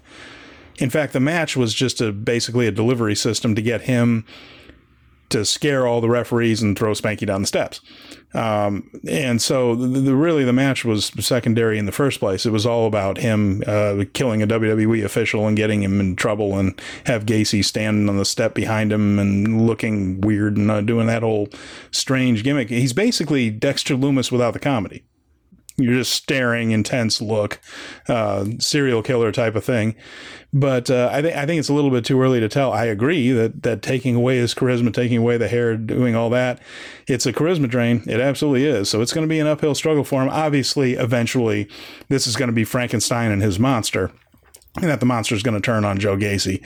That's going to come down the road a little bit, and uh, then we'll maybe see a little bit more of what this guy's got. But I think intentionally this was vague as to what this guy can really do. I think they're going to have him do a little bit more each time, uh, is my guess. And so we'll see how it goes uh, in the future. But uh, I would like to see more personality, no question. But this character isn't going to give it to us. No, and Paul Heyman has said on the record that he's got next. I really hope he does because I didn't see any of that on Tuesday, unfortunately. I don't think it's any fault of his own, but it's just how he's presented as his character that has zero charisma. And WWE has to stop that because this is a charisma driven business. We have to see their personalities, give us a reason to care. And Harland was a very, very, very blank slate. And now it's time to talk about the main event of the show: Bron Breakker versus Cruiserweight Champion Roderick Strong. A really strong main event match. I complete. I continue to be in complete awe of Bron Breakker. I think his 13th to 14th match on TV thus far in three months, including what he's done on the house shows overseas. Just a great match. That Frankensteiner was perfection. Everything about this match was really strong. But it's all about the closing segment. It's Ciampa coming out, hitting the Willow's bell on Breakker, saying that you won the battle, but the war is only just begun. And I'm thinking it's New Year's Evil, January 4th on a Tuesday, NXT Championship match, Breakker versus Ciampa Part 2. And maybe, just maybe, this is the night that Bron Breakker gets the keys to the NXT Kingdom. Steven, is it time to crown Bron Breakker? Right before the start of the new year. Boy, it really feels like it is, doesn't it? It, it, it really feels like it's headed that way he looked great in that match, and and Roderick Strong can make somebody look great in that match. But that I don't think that's what was happening. Roderick Strong was terrific, not knocking Roddy at all. He's he's a fabulous worker. Bron looks good because Bron's good, and Bron has that charisma and that it factor we talked about before the match showed that he, with a good worker, he still has a, a terrific match. It's just not all him uh, just doing power moves. He's he's fabulous. Uh, and boy, that Frankensteiner does make your mouth water, doesn't it? He he absolutely drilled that thing. And uh, the Ciampa thing was I, I enjoyed it. I, I, I thought it was good that uh, they're going right to it with this uh, with New Year's Evil, and uh, it's going to be a tough day. Uh, that's the same day as Tokyo Dome, and uh, for New Japan, it's going to be tough to have the best match that day. But it might be uh, the one that we end up remembering more as the as when a, when a star is truly born. Could be his breakout day. Feels like it's the right time to me.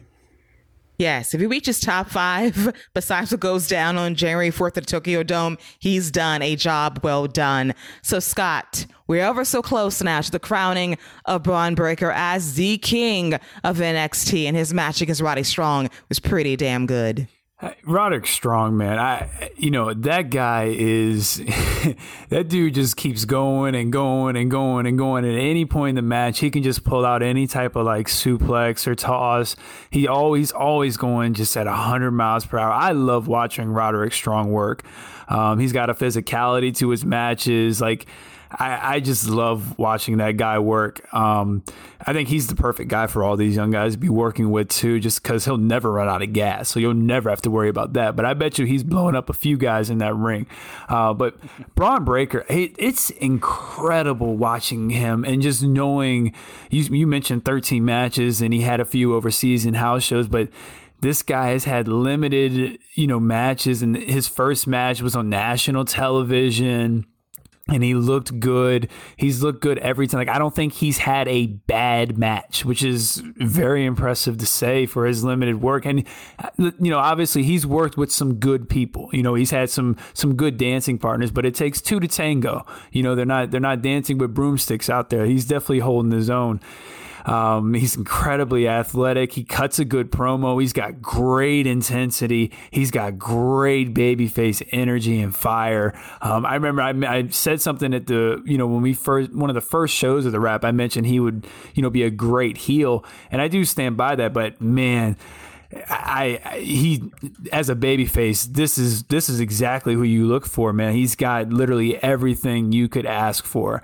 Um, I I do think it's time, but I I'm worried about that because my biggest worry when we crown these new champions, because we've seen it, we see it with Big E right now, we've seen it with Bianca Belair.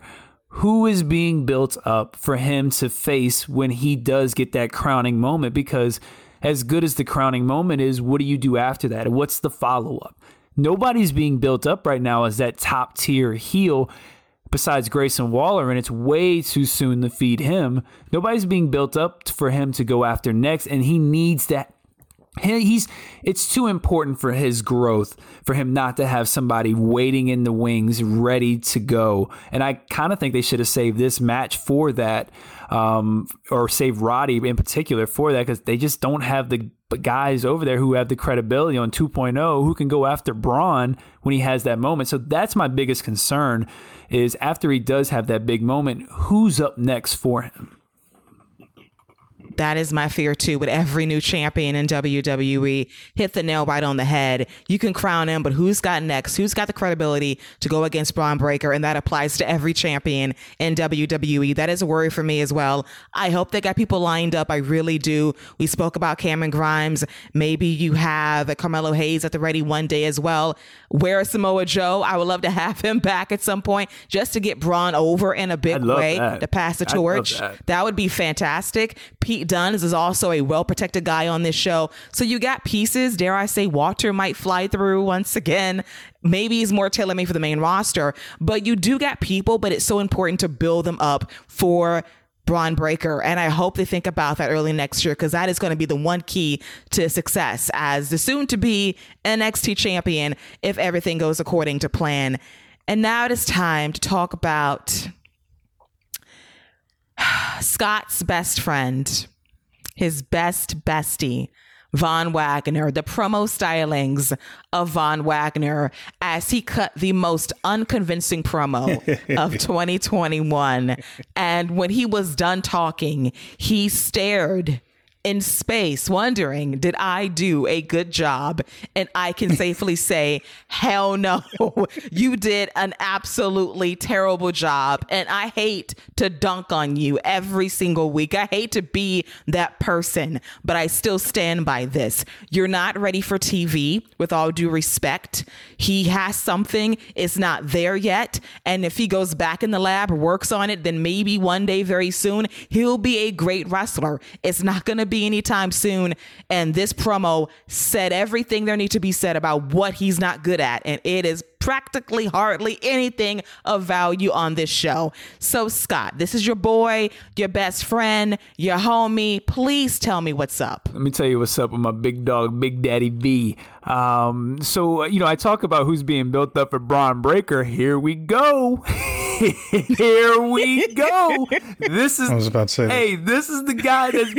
hey, uh, while we laughing, this is the guy who's being built up for Bron Breakker. I just answered my own question. And by the way, during his promo, I just would like to say when he was articulating his words, and I say articulating because he had his middle finger and his thumb connected as he was talking, and he was staring off into the distance. And I want to say he was looking at either cue cards or he had it written on his hand in like that little in the palm, and that's why he had it connected like that so he could see his palm, but nobody else could. He thinks he's slick, but he's not slick. I was in theater class too. I know all these little tricks and stuff.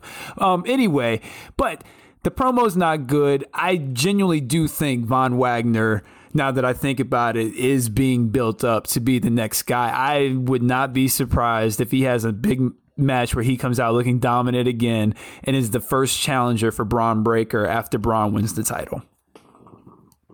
That is the saddest news I've heard all day on this show, besides The Miz being your guilty pleasure.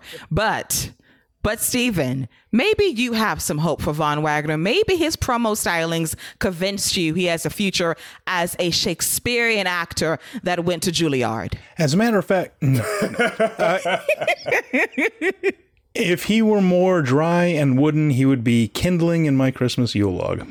Wow. I like that.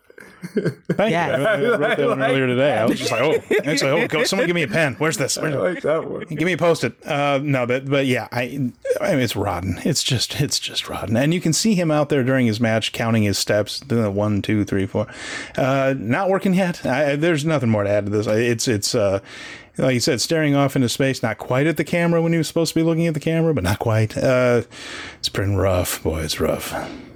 Yes, it is. And Von, we're going to pull for you, fella, every single week. And somehow, like Tuesday, you have a match. And guess what? You're going to be talked about. I can't wait to talk about you again because you are truly the gift that keeps on giving over and over and over again. But let's talk about Friday Night SmackDown on Fox from Friday Night Live for um, I believe they were located at the Allstate Arena in Chicago, Illinois. And the main event angle was fantastic. It was Roman Reigns, Paul Heyman, and Brock Lesnar doubled down in denim and flannel and overalls. I love Brock Lesnar, ponytail flannels, overalls, denim and all. He's fantastic.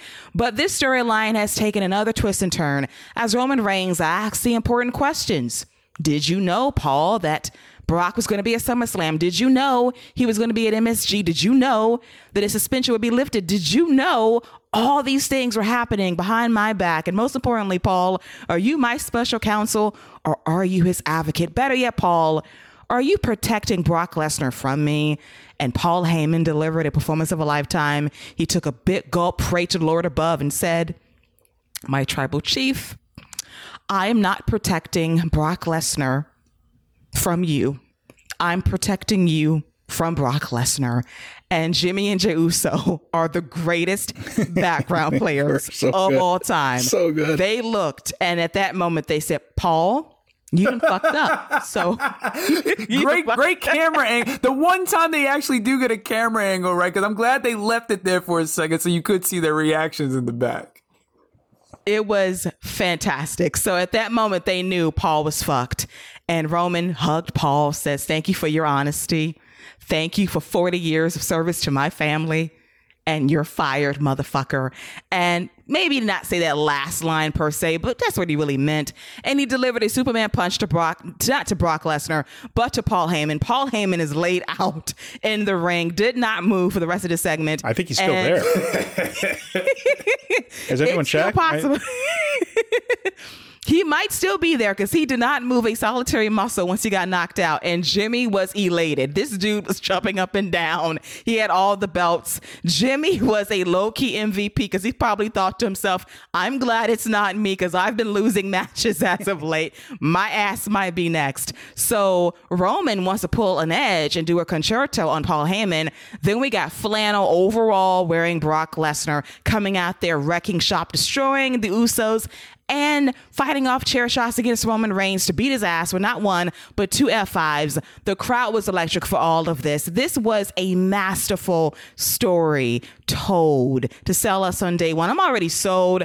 I'm amped up for this match now because I do not know what's going to happen next in a couple of weeks' time in Atlanta. So, Stephen, what were your thoughts on this outstanding closing angle to SmackDown right before the holidays? Oh, it was brilliant. And not only that, it didn't wrap up anything. I still want to know whose side Paul was on the whole time. Now, I- know that he's not, that he's been fired and all that, but we don't know that he's been with Brock. We just know that Roman thinks he's been with Brock. And that could still have a couple of twists and turns before the end of this. And you know that Paul's going to have something to do with the match once they finally do get in the ring together, which I'm definitely looking forward to because the matches have been good when they've done it, even the ones that the crowd have crapped on. In WrestleMania, wasn't a bad match because the crowd wasn't uh, into it. And that's that problem has been taken care of. The fans cannot wait for this, and uh, there's so much more that can come of it with with Heyman and and with the Usos and. He would be adding uh, masochism to his uh, sycophant uh, role if he stayed with uh, Roman after this, but it's not impossible. That it's not impossible, but he still hasn't gone totally with Brock yet. So I, I'm in. I want to see where this goes. I want to see this match. Uh, I, I just think they've been everything's been great with this. Yes, since this is our storyline of the year, Scott, what are your thoughts on this outstanding closing segment to SmackDown this past Friday night? I, I mean, it, it was it was fantastic. The crowd ate it up. I mean, they they popped huge when Brock came out. Brock has, uh, Steven mentioned it earlier how Brock has this new energy to him. He's got a completely different swag to him too. Like you know, before he was the you know the big MMA guy hopping all around and stuff, and now he's just like this this lumberjack coming out with a ponytail. It's it's just a completely different swag to him, and and I love it. And I loved watching like Roman is beating this guy with a chair, and as he's hitting him, Brock's taking the hits, and Brock takes the one hit, and as he gets hit, he pops right back up and pops Roman on his shoulders, just in one smooth, clean motion. It was beautiful. Like they have really good chemistry between them, and, and I agree with Steven. Like I don't genuinely think they've had a bad match as per se, as far as they've just people just didn't care about the matches. I think their first match was actually really, really good before Seth Rollins cash in. I, I, think it's a really good match, and the crowd actually does get behind Roman towards the end when he's all busted open and stuff. So. I am looking forward to this match. This story's fantastic. Um, very rarely is WWE able to tell a story where you genuinely don't know what's going to happen and you're excited about that because I don't think they can mess this up, but let me not say that. And I don't have any wood near me, so I'll make sure to hit some before I walk in, you know, before I go to bed tonight. But I, I just. I don't see Paul Heyman letting them mess this up. And I think this is, you can tell that WWE is not very involved in this storyline. This is a lot of, right. you know what I mean? This is a lot of Paul Heyman, Brock, Roman, probably just them three sitting in a room and being like, what do you know, what's our plan? What's our goal? What's the, and you know, maybe Vince is there too, but they're like, hey, you can't touch this story. This is our story. This is our thing. So, I think that's very important to it. I, I love it. I, I mean, what, what more can you say? Just fantastic. The fun Brock is having, it makes me happy for him because he's never been this happy in a very long time. I think he was probably happy in 2020, right prior to the pandemic. And I just think that it comes around to the point of Brock is really ecstatic to be a part of a storyline that he can sink his teeth into. He gets to talk and be free and be himself and have a ponytail that WWE will not tell him to cut. Like, I can do whatever I want to do. He's so cool that he even has Sami Zayn in his corner as being a guy that is just awesome to be around and you want them to go moose hunting on Peacock. All of this is fantastic stuff. And day one is going to be a very interesting show because we simply do not know what's going to happen. Paul Heyman is not clearly stated who he's working for, and he might bow down to his tribal chief just in case to say, hey, I told you the truth, but I'm still rolling with you, which adds another chapter to this feud. As we all know, this is an ongoing story heading into WrestleMania in a few months' time. Next up is Toni Storm scoring a big win over Charlotte Flair, the SmackDown Women's Champion. Now, if you have read the spoilers for the Christmas Eve edition of SmackDown, I'm sorry, my apologies. If you have not, savor this moment of Toni Storm pinning Charlotte Flair. Remember it for what it was. And I thought that the crossbody from the top rope would have been the perfect finisher because those fans bought in into 2.99 seconds of a pinfall on Charlotte Flair. They continue the match, and sometimes it's a drawback because sometimes when you got the first big finish, just stick with that and you're good to go but they went with the missed moonsault, the knees, the roll up at the bridge, and Toni Storm wins over Charlotte Flair. So, Scott, what are your thoughts on Toni Storm finally getting a victory over Charlotte Flair and not a pie was thrown this week? Well, kudos on the no pies. That's always a good thing. Um, but again, why? what was why was Shotzi Blackheart there if not to take the pinfall? Like why wouldn't you have Tony Storm hit her finisher, which is one of the best finishers in the game right now. Her Eye of the Storm, I think it's called the Eye of the Storm finisher, where she tosses him over and throws him into her neck breaker. That's a sweet move. Why wouldn't you showcase that? Showcase her looking dominant and just have her beat Shotzi, who's obviously just there. And that's on top of she didn't even get an entrance. She won the match and she didn't even get an entrance. Like, yeah you just had her in the ring when Sasha made her big entrance, but Toni Time can't get an entrance? Like, what like what what have they done with her since they called her up? They brought her up and turned her into the '80s rocker chick who you know was you know Back to the Future, Lost in Time. So now she's back into a regular time. We got the real Toni Storm back, and now she doesn't even get an entrance. She's getting pies thrown in her face. I haven't seen the spoilers for next week's show, so I can't wait to read those and see what that's going to tell me. Um, but I just I don't understand the point of the tag match because you do that so the champ doesn't take the loss. Charlotte, I get Charlotte can take the loss and bounce back from it, but it's just the the thing people talk about is the champions losing non-title matches when they just don't need to. There was no reason for Charlotte to take the loss here. Shotzi takes the loss. You put Toni over. You have her hit her finisher. You get the same result with a better out. You get the same outcome with a better result. Let me rephrase that. It just the champions taking L's just is not it, it's not the way to go anymore, man. We we can't keep doing that, especially if you're not going to have her beat Charlotte. If she's not going to beat Charlotte, there's no point in her pinning Charlotte. It doesn't do anything. Well, about All that. right. Yes, Steven. So your thoughts on Toni Storm scoring that win over Charlotte Flair until you read the spoilers For- from for- Christmas Eve. For a few minutes, I was terribly excited, but even then, I was still tempered with skepticism. I, I mentioned it earlier when I was talking about Bianca. There seems to be a mental block in WWE about daring to let anyone else reach that top level with with them. It just seems like everybody that's not. And, and I understand what you mean about them taking losses. Charlotte's lost, uh, Sasha has lost, but there still seems to be that level. You mentioned she didn't even get an entrance, Toni. I think Toni Storm is one of the 10 best female workers on this planet right now when she is allowed to be Toni Storm. Watch those matches with Rhea Ripley. Watch her stuff from Stardom. It's fantastic. She's a great worker. And they just don't see it in her. And so she gets this thing where she gets her win over uh, Charlotte, and that's to set up the Christmas Eve title match. And so that and that part I'm on board with. You know, you pin the champion in a non-title match to set up the title match, then you deliver the title match. Lo and behold, they actually did that. So far, so good. So what do they do? Well, stay tuned if you're, or don't don't stay tuned if you don't want the spoilers. But Charlotte beat her. Just beat her. There it is. It didn't even get to a pay per view. Charlotte just beat her. And I don't know if it's going to go back and they're going to have Toni come back at her again. But it loses that steam once the challenger is already lost. Look, they did it with they did it with Liv Morgan. Fans were getting into Liv Morgan. Oh, we can't have that. We got to have Becky Pinner.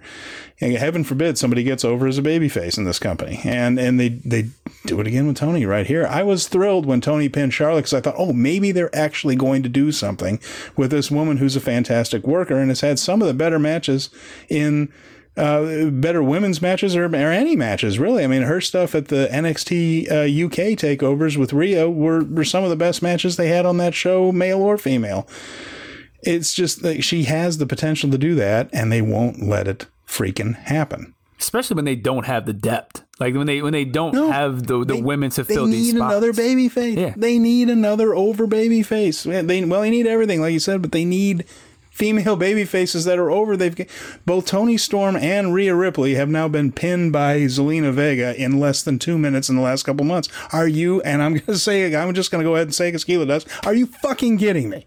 It's cr- like it's it's absolutely bonkers that Zelina Vega is pinning anybody. And, and maybe I mean, and look, I'm a hater. I'll admit it. I am not a I am not a fan of her in the ring. I think she's a great manager, but she shouldn't be Yeah. pinning anybody. Daggone sure not a beast like Rhea Ripley. And like I agree with you about Toni Storm. I think she's fantastic. She could easily be a t- one of the top couple baby faces. And again, she doesn't have to win the title, but just take care of her. Yeah.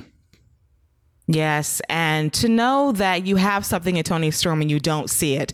And the reality is, this is ultimately going to be a build up for Sasha Banks versus Charlotte Flair, presumably at WrestleMania. And they have all these stop gaps with a Toni Storm, probably Naomi, probably Xia Li, and none of them will get over, unfortunately, because you got to protect Charlotte Flair. But can somebody, somebody please get over on this show because we need baby faces. We need comparable challengers for these titles, which has been a serious problem across all two, well, really both Raw and SmackDown for the last few years now. Draft be damned, they still don't fix the problem despite a draft. And that is probably the most damning indictment of all. And I love Toni Storm as well, but she didn't win, y'all. She lost. it was And- clean. And, and you know, we It- and I'm not knocking Sasha Banks and uh, or Charlotte, but we've seen that match a bunch of times, and it's going to be a good match. If they do that match at WrestleMania, it's going to be good.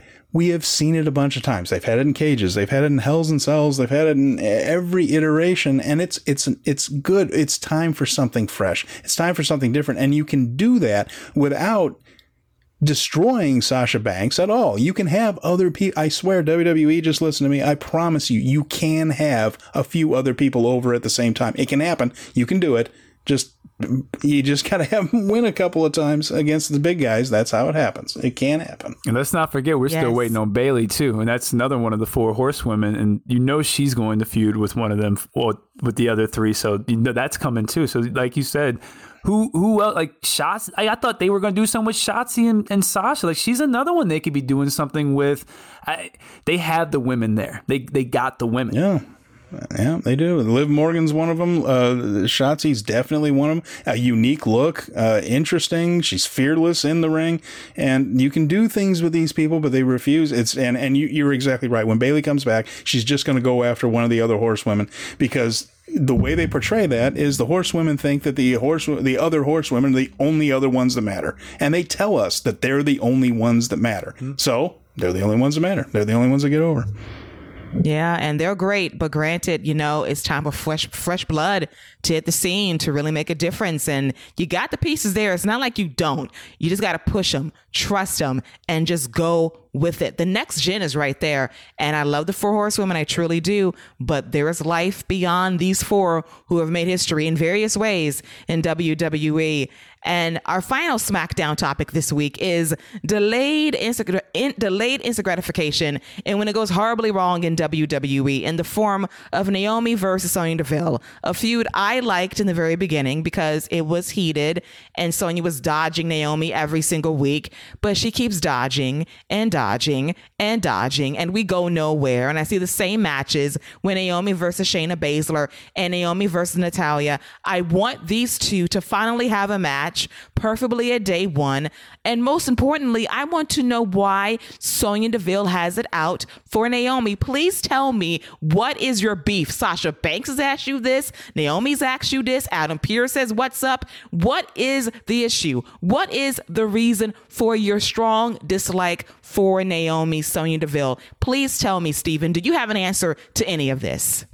What I fear is that WWE hasn't told us because WWE doesn't actually have an answer yet. And uh, I'm not sure they know why that Sonya Deville doesn't like Naomi, except they said, well, we have Naomi. She's healthy again. She can uh, she can work. Great, put her out there. Why? Well, what do we do? Well, have, uh, have her mad because Sonya hasn't put her on in a while. I, I I'm not sure it's gone deeper than that. And and and I wonder because they've tread water in this feud. It has been the same angle several weeks in a row. I, what would be the explanation for Sonya Deville? Have they even run into each other before? Why would she be pissed at Naomi of all the human beings on earth? It, it just, I, I, I'm uh, vaguely interested in hearing why, but not too much. I don't think the match is going to be that great once it actually gets in the ring, but maybe they'll prove me wrong. I haven't really seen a great Naomi match, and I don't recall too many great Sonya Deville matches, so this could be a tough one, but. I do want to see it finally, just so we can move this thing forward and not just tread water over and over again, because it has been the exact same thing week after week. All right, Scott, your thoughts on this never ending feud, even though we still don't know why they're feuding between Naomi and Sonya sick of it. Deville. I'm sick of it all. I'm sick of Sonya. I'm, I'm sick of Naomi. I just, I, I, I'm tired of this whole thing. I, you know, like you said, why, why is Sonya mad at Naomi? Is it, you know, does, does she not like black women? Did she get rejected on a date? What's going on here? Like, what's, what's the, what's up with, what's up with her beef with Naomi? Like, I, when you don't give explanations, people's theories are just gonna run wild. And she's really had a hard on for Naomi for this last couple months, and like to the point where it's like like how how does management let this go on? Like this is an hr problem. Like this is this is absolutely an hr problem that should be taken care of and this is on national t- like what is adam pearce doing He's he is he is just as guilty as Sonya is for just standing around. But the problem is they don't know whether they're good guys or bad guys either, and they change depending on the segment and the show. Um, so because Adam Pearce, he's a bad guy sometimes too. He has no clue what he's doing anyway, so he's lost. Sonya Deville, try you know she's hard in one minute, then she just hates Naomi the next. I'm just sick of the whole thing. I really don't want to see the match to be honest with you. They've already brought Shayna Baszler down with this, and she's another woman who could be a she eat she should be a top tier heel. All, like already, she should already be established as a, a beast heel, just killing people. Uh, but instead, they've got her shoehorned into this. It's just, I just don't like any of this, and I'm ready for this to end. And what should have happened was Naomi should have got pissed off and was like, well, "You're not going to do nothing." Well, I know who I can go to and talk to to get something done, and she should have just joined the Bloodline, and she should be the female representation that the Bloodline is missing. So, if that's not what they're going to do, this whole thing is worthless. I agree. I've been petitioning for Naomi to join the bloodline to be that next level woman on the SmackDown Women's Division as a champion, saying, Why can't I run the show too? The family should all have championships. It's all about the championships. It's all about winning. It's all about loyalty. That would mean something because I bet Sonya won't roll up on Roman with that shit. I guarantee you that. You won't have a job, Sonya with your no having excuse ass regarding why you don't like Naomi. I just want to know why. why. Please I told tell me it why. could be a combination of the two. it could be. She could be embarrassed. She embarrassed. That's that's exactly what it is. it's, it's got to be what it is. And you know what? I would love and, to see Roman roll up on her. I'd love to see her talking smack to Naomi and the bloodline just roll up on her and watch her cower away. Yes, she would have nothing to say after that. And you know what? I don't need WWE to dip the, their toes too far in that storyline because I know they'll find a way to fuck it up. They have no tact at all. So we're going to leave that alone. so, with that, our super sized deluxe edition of the wrap comes to a close.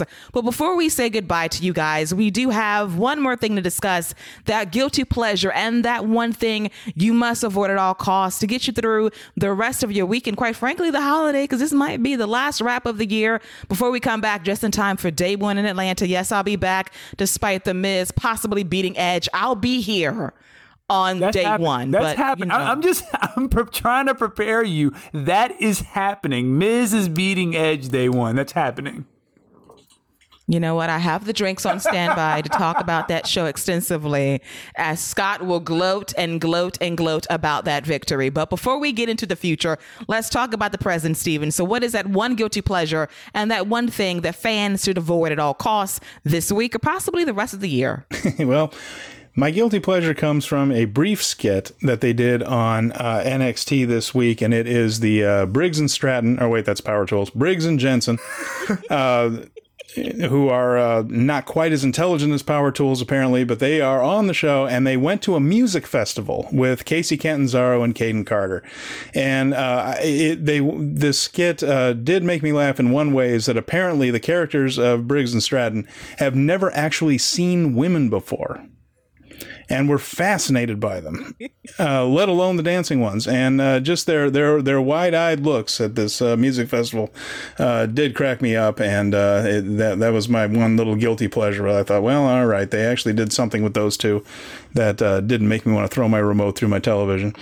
And as far as things to avoid, we mentioned it earlier. Rhea Ripley should not be losing to Zelina Vega. Zelina Vega shouldn't be beating anybody. Rhea Ripley should be the last person she should be beating just pretend that didn't happen. Just take that little part of your brain and just flick it out. Just flick it out. Never mind it. Didn't happen. Uh, that's it's like uh, it's like Godfather Three. Didn't happen. No, it's erased from my memories, and I choose not to remember that. And I have to give NXT 2.0 credit. They remembered that Kacy and Kate invited Bricks and Dung or Briggs and Dunn or whoever they are to the concert. And they followed up with it this week in the most awkward vignette of the week. But it, they at least they followed up on it. So Scott, what is your guilty pleasure and that one thing we should avoid this week? so, what's funny is that was my one thing to avoid was that concert thing because I'm watching it like, what is wrong with these guys? Like, what exactly? Because one of them looked like he was actually having a good time. I don't know who's who, so I I don't know which one's Brooke, Briggs or Jensen, but one, I think it's Jensen. I think Jensen's the the bigger guy. Whichever one's the bigger guy, he was just looking like Oh, is that dancing? Oh, that's cool. You you dance with girls here? Is this music playing? What are these lights over here? What am I supposed to do? Like I I, I don't know. It you should everyone should check it out and let us know what you think. but yeah, it was that was something. My guilty pleasure that was Grayson Waller. NXT actually had my guilty and my avoid. Um, yeah, Grace. I really really enjoyed Grayson Waller a lot. I, I think he's finally starting to really figure out ex- just exactly who he's supposed to be and what this character needs to be. Um, I, I, like his promo. I think he's found his voice. I think he's got a good look. I think he plays to that crowd really well. That crowd genuinely hates him. That promo was a lot of fun. So I, the Grayson Waller thing is my guilty pleasure. All right, my turn now. My guilty pleasure this week is Harland throwing Spanky down the stairs. that shit was hilarious. First of all, I didn't know that was Spanky, and then they said, "Oh, he threw Spanky down the stairs." I like, didn't oh, know either. I didn't recognize him either. No, I was like, wow, I did not know Spanky took height like that and fell down those steps. The jump cut was hilarious. I did laugh at that. Mm-hmm. Joe Gacy did actually he did actually do a good job with just smiling as that dude got yeeted off the steps and was admitted to a local hospital, not a local medical facility. That is growth for NXT 2.0 to use a hospital and not that other word that is used on the WWE main roster. And now, as for my avoid at all costs, you know, I was watching SmackDown on Friday and there was one segment on this show that got on my goddamn nerves. It was Happy Talk with Happy Corbin and Madcap Moss. You mm-hmm. talk about a lack of heat in terms of good heat. This segment sucked. It was CM Punk chant inducing. Pat McAfee says they're chanting, We want love. And that was actually a nice recovery to save this drizzling shit segment that was barely saved by Drew McIntyre pulling Excalibur out of the desk. And as I feared, You can't say Excalibur on week, TV either on WWE TV anymore either. That's for sure. You know, like which Excalibur you're talking about? That Exactly. man on, on Dynamite? Oh, we don't have. Or we, that's we don't know what Excalibur is. Never mind. just just call it Angela the Sword. just call it that. Call it that. It's in honor of Drew's mother as a way to give homage to her. So we're gonna call it Angela, not Excalibur, because we don't have Excaliburs here. So he picks up the sword. It's a nice way to save this thing, but you can't save it. And my fear is coming true. At day one, it will be Drew McIntyre, not even against Happy Corbin, but Madcap Moss gets a prime spot on the first pay per view of 2022. Dear God, That's help me. that's the match. strength. That's the match. Oh my yes, god. Yeah. yes. Oh my god. what? What? Why would you Ma- do that? Imagine what Drew McIntyre's saying right now. this is what I talked about last. I think you brought it up last week, and you said, you know, what should we do with Drew since he's not in the title? And this is why I said, just go give that guy the IC title, man. Like, just give him something to do instead of him just like what? So we are wasting a Drew McIntyre pay per view match on Madcap Moss. That is unbelievable. Like, why not just have him versus Shinsuke? Like, I just, I don't get it, man. That is ridiculous. That's crazy. Yes, I can't believe it either. They've had some house show matches. They have been pretty good based on the reports I've read, but still, Madcap Hatter Moss has a match on pay per view against Drew McIntyre. If it's listen, if it's even better than what Drew was able to pull out of Jinder Mahal, I'll give it a standing ovation. I'll believe it when I see it. Mm-hmm. But that is a low bar to clear. We'll see if they're cleared in a couple of weeks' time for day one in Atlanta. And with that, this wraps up the longest episode of the Wrap ever, ever. But it felt like it flew by. We had a great time talking to you guys about our best moments and worst moments from WWE this year and running down all the news and headlines from the week that was in WWE as well. I think we might be taking a mini break for Christmas, but we'll be back most likely for the day one recap on that Sunday, January 2nd, to be recorded, of course, late New Year's night right here on the Game Media Network. I do want to thank Scott and Stephen for joining me on this late, late night talking about everything WWE. How did you survive it? I will never know, but thank you nonetheless. Thank you for having me on. I'm glad I can get out of this tux now. Yes. It's always a pleasure. uh, looking forward to uh, the next time we record. Everyone have a good holiday, and uh, don't forget. Again, this was this is the first edition of the Bonds. this is fantastic. What, what better way to you know get ready to end the year than to hand out the bonds? We handed out bonds tonight. We did some. We started something. Yes, we are the sober equivalent of the Brian and Vinny Christmas show. And we're very happy to provide that alternative for you to get you through your holiday season. So I hope you enjoyed this show. Merry Christmas, Feliz Navidad, Happy Kwanzaa, all the good holidays in between. Happy New Year to you all. Enjoy your holiday season. We'll be back in early 22 recapping day one in Atlanta for myself, for Scott, and for Steven. Happy New Year almost, and that's a wrap.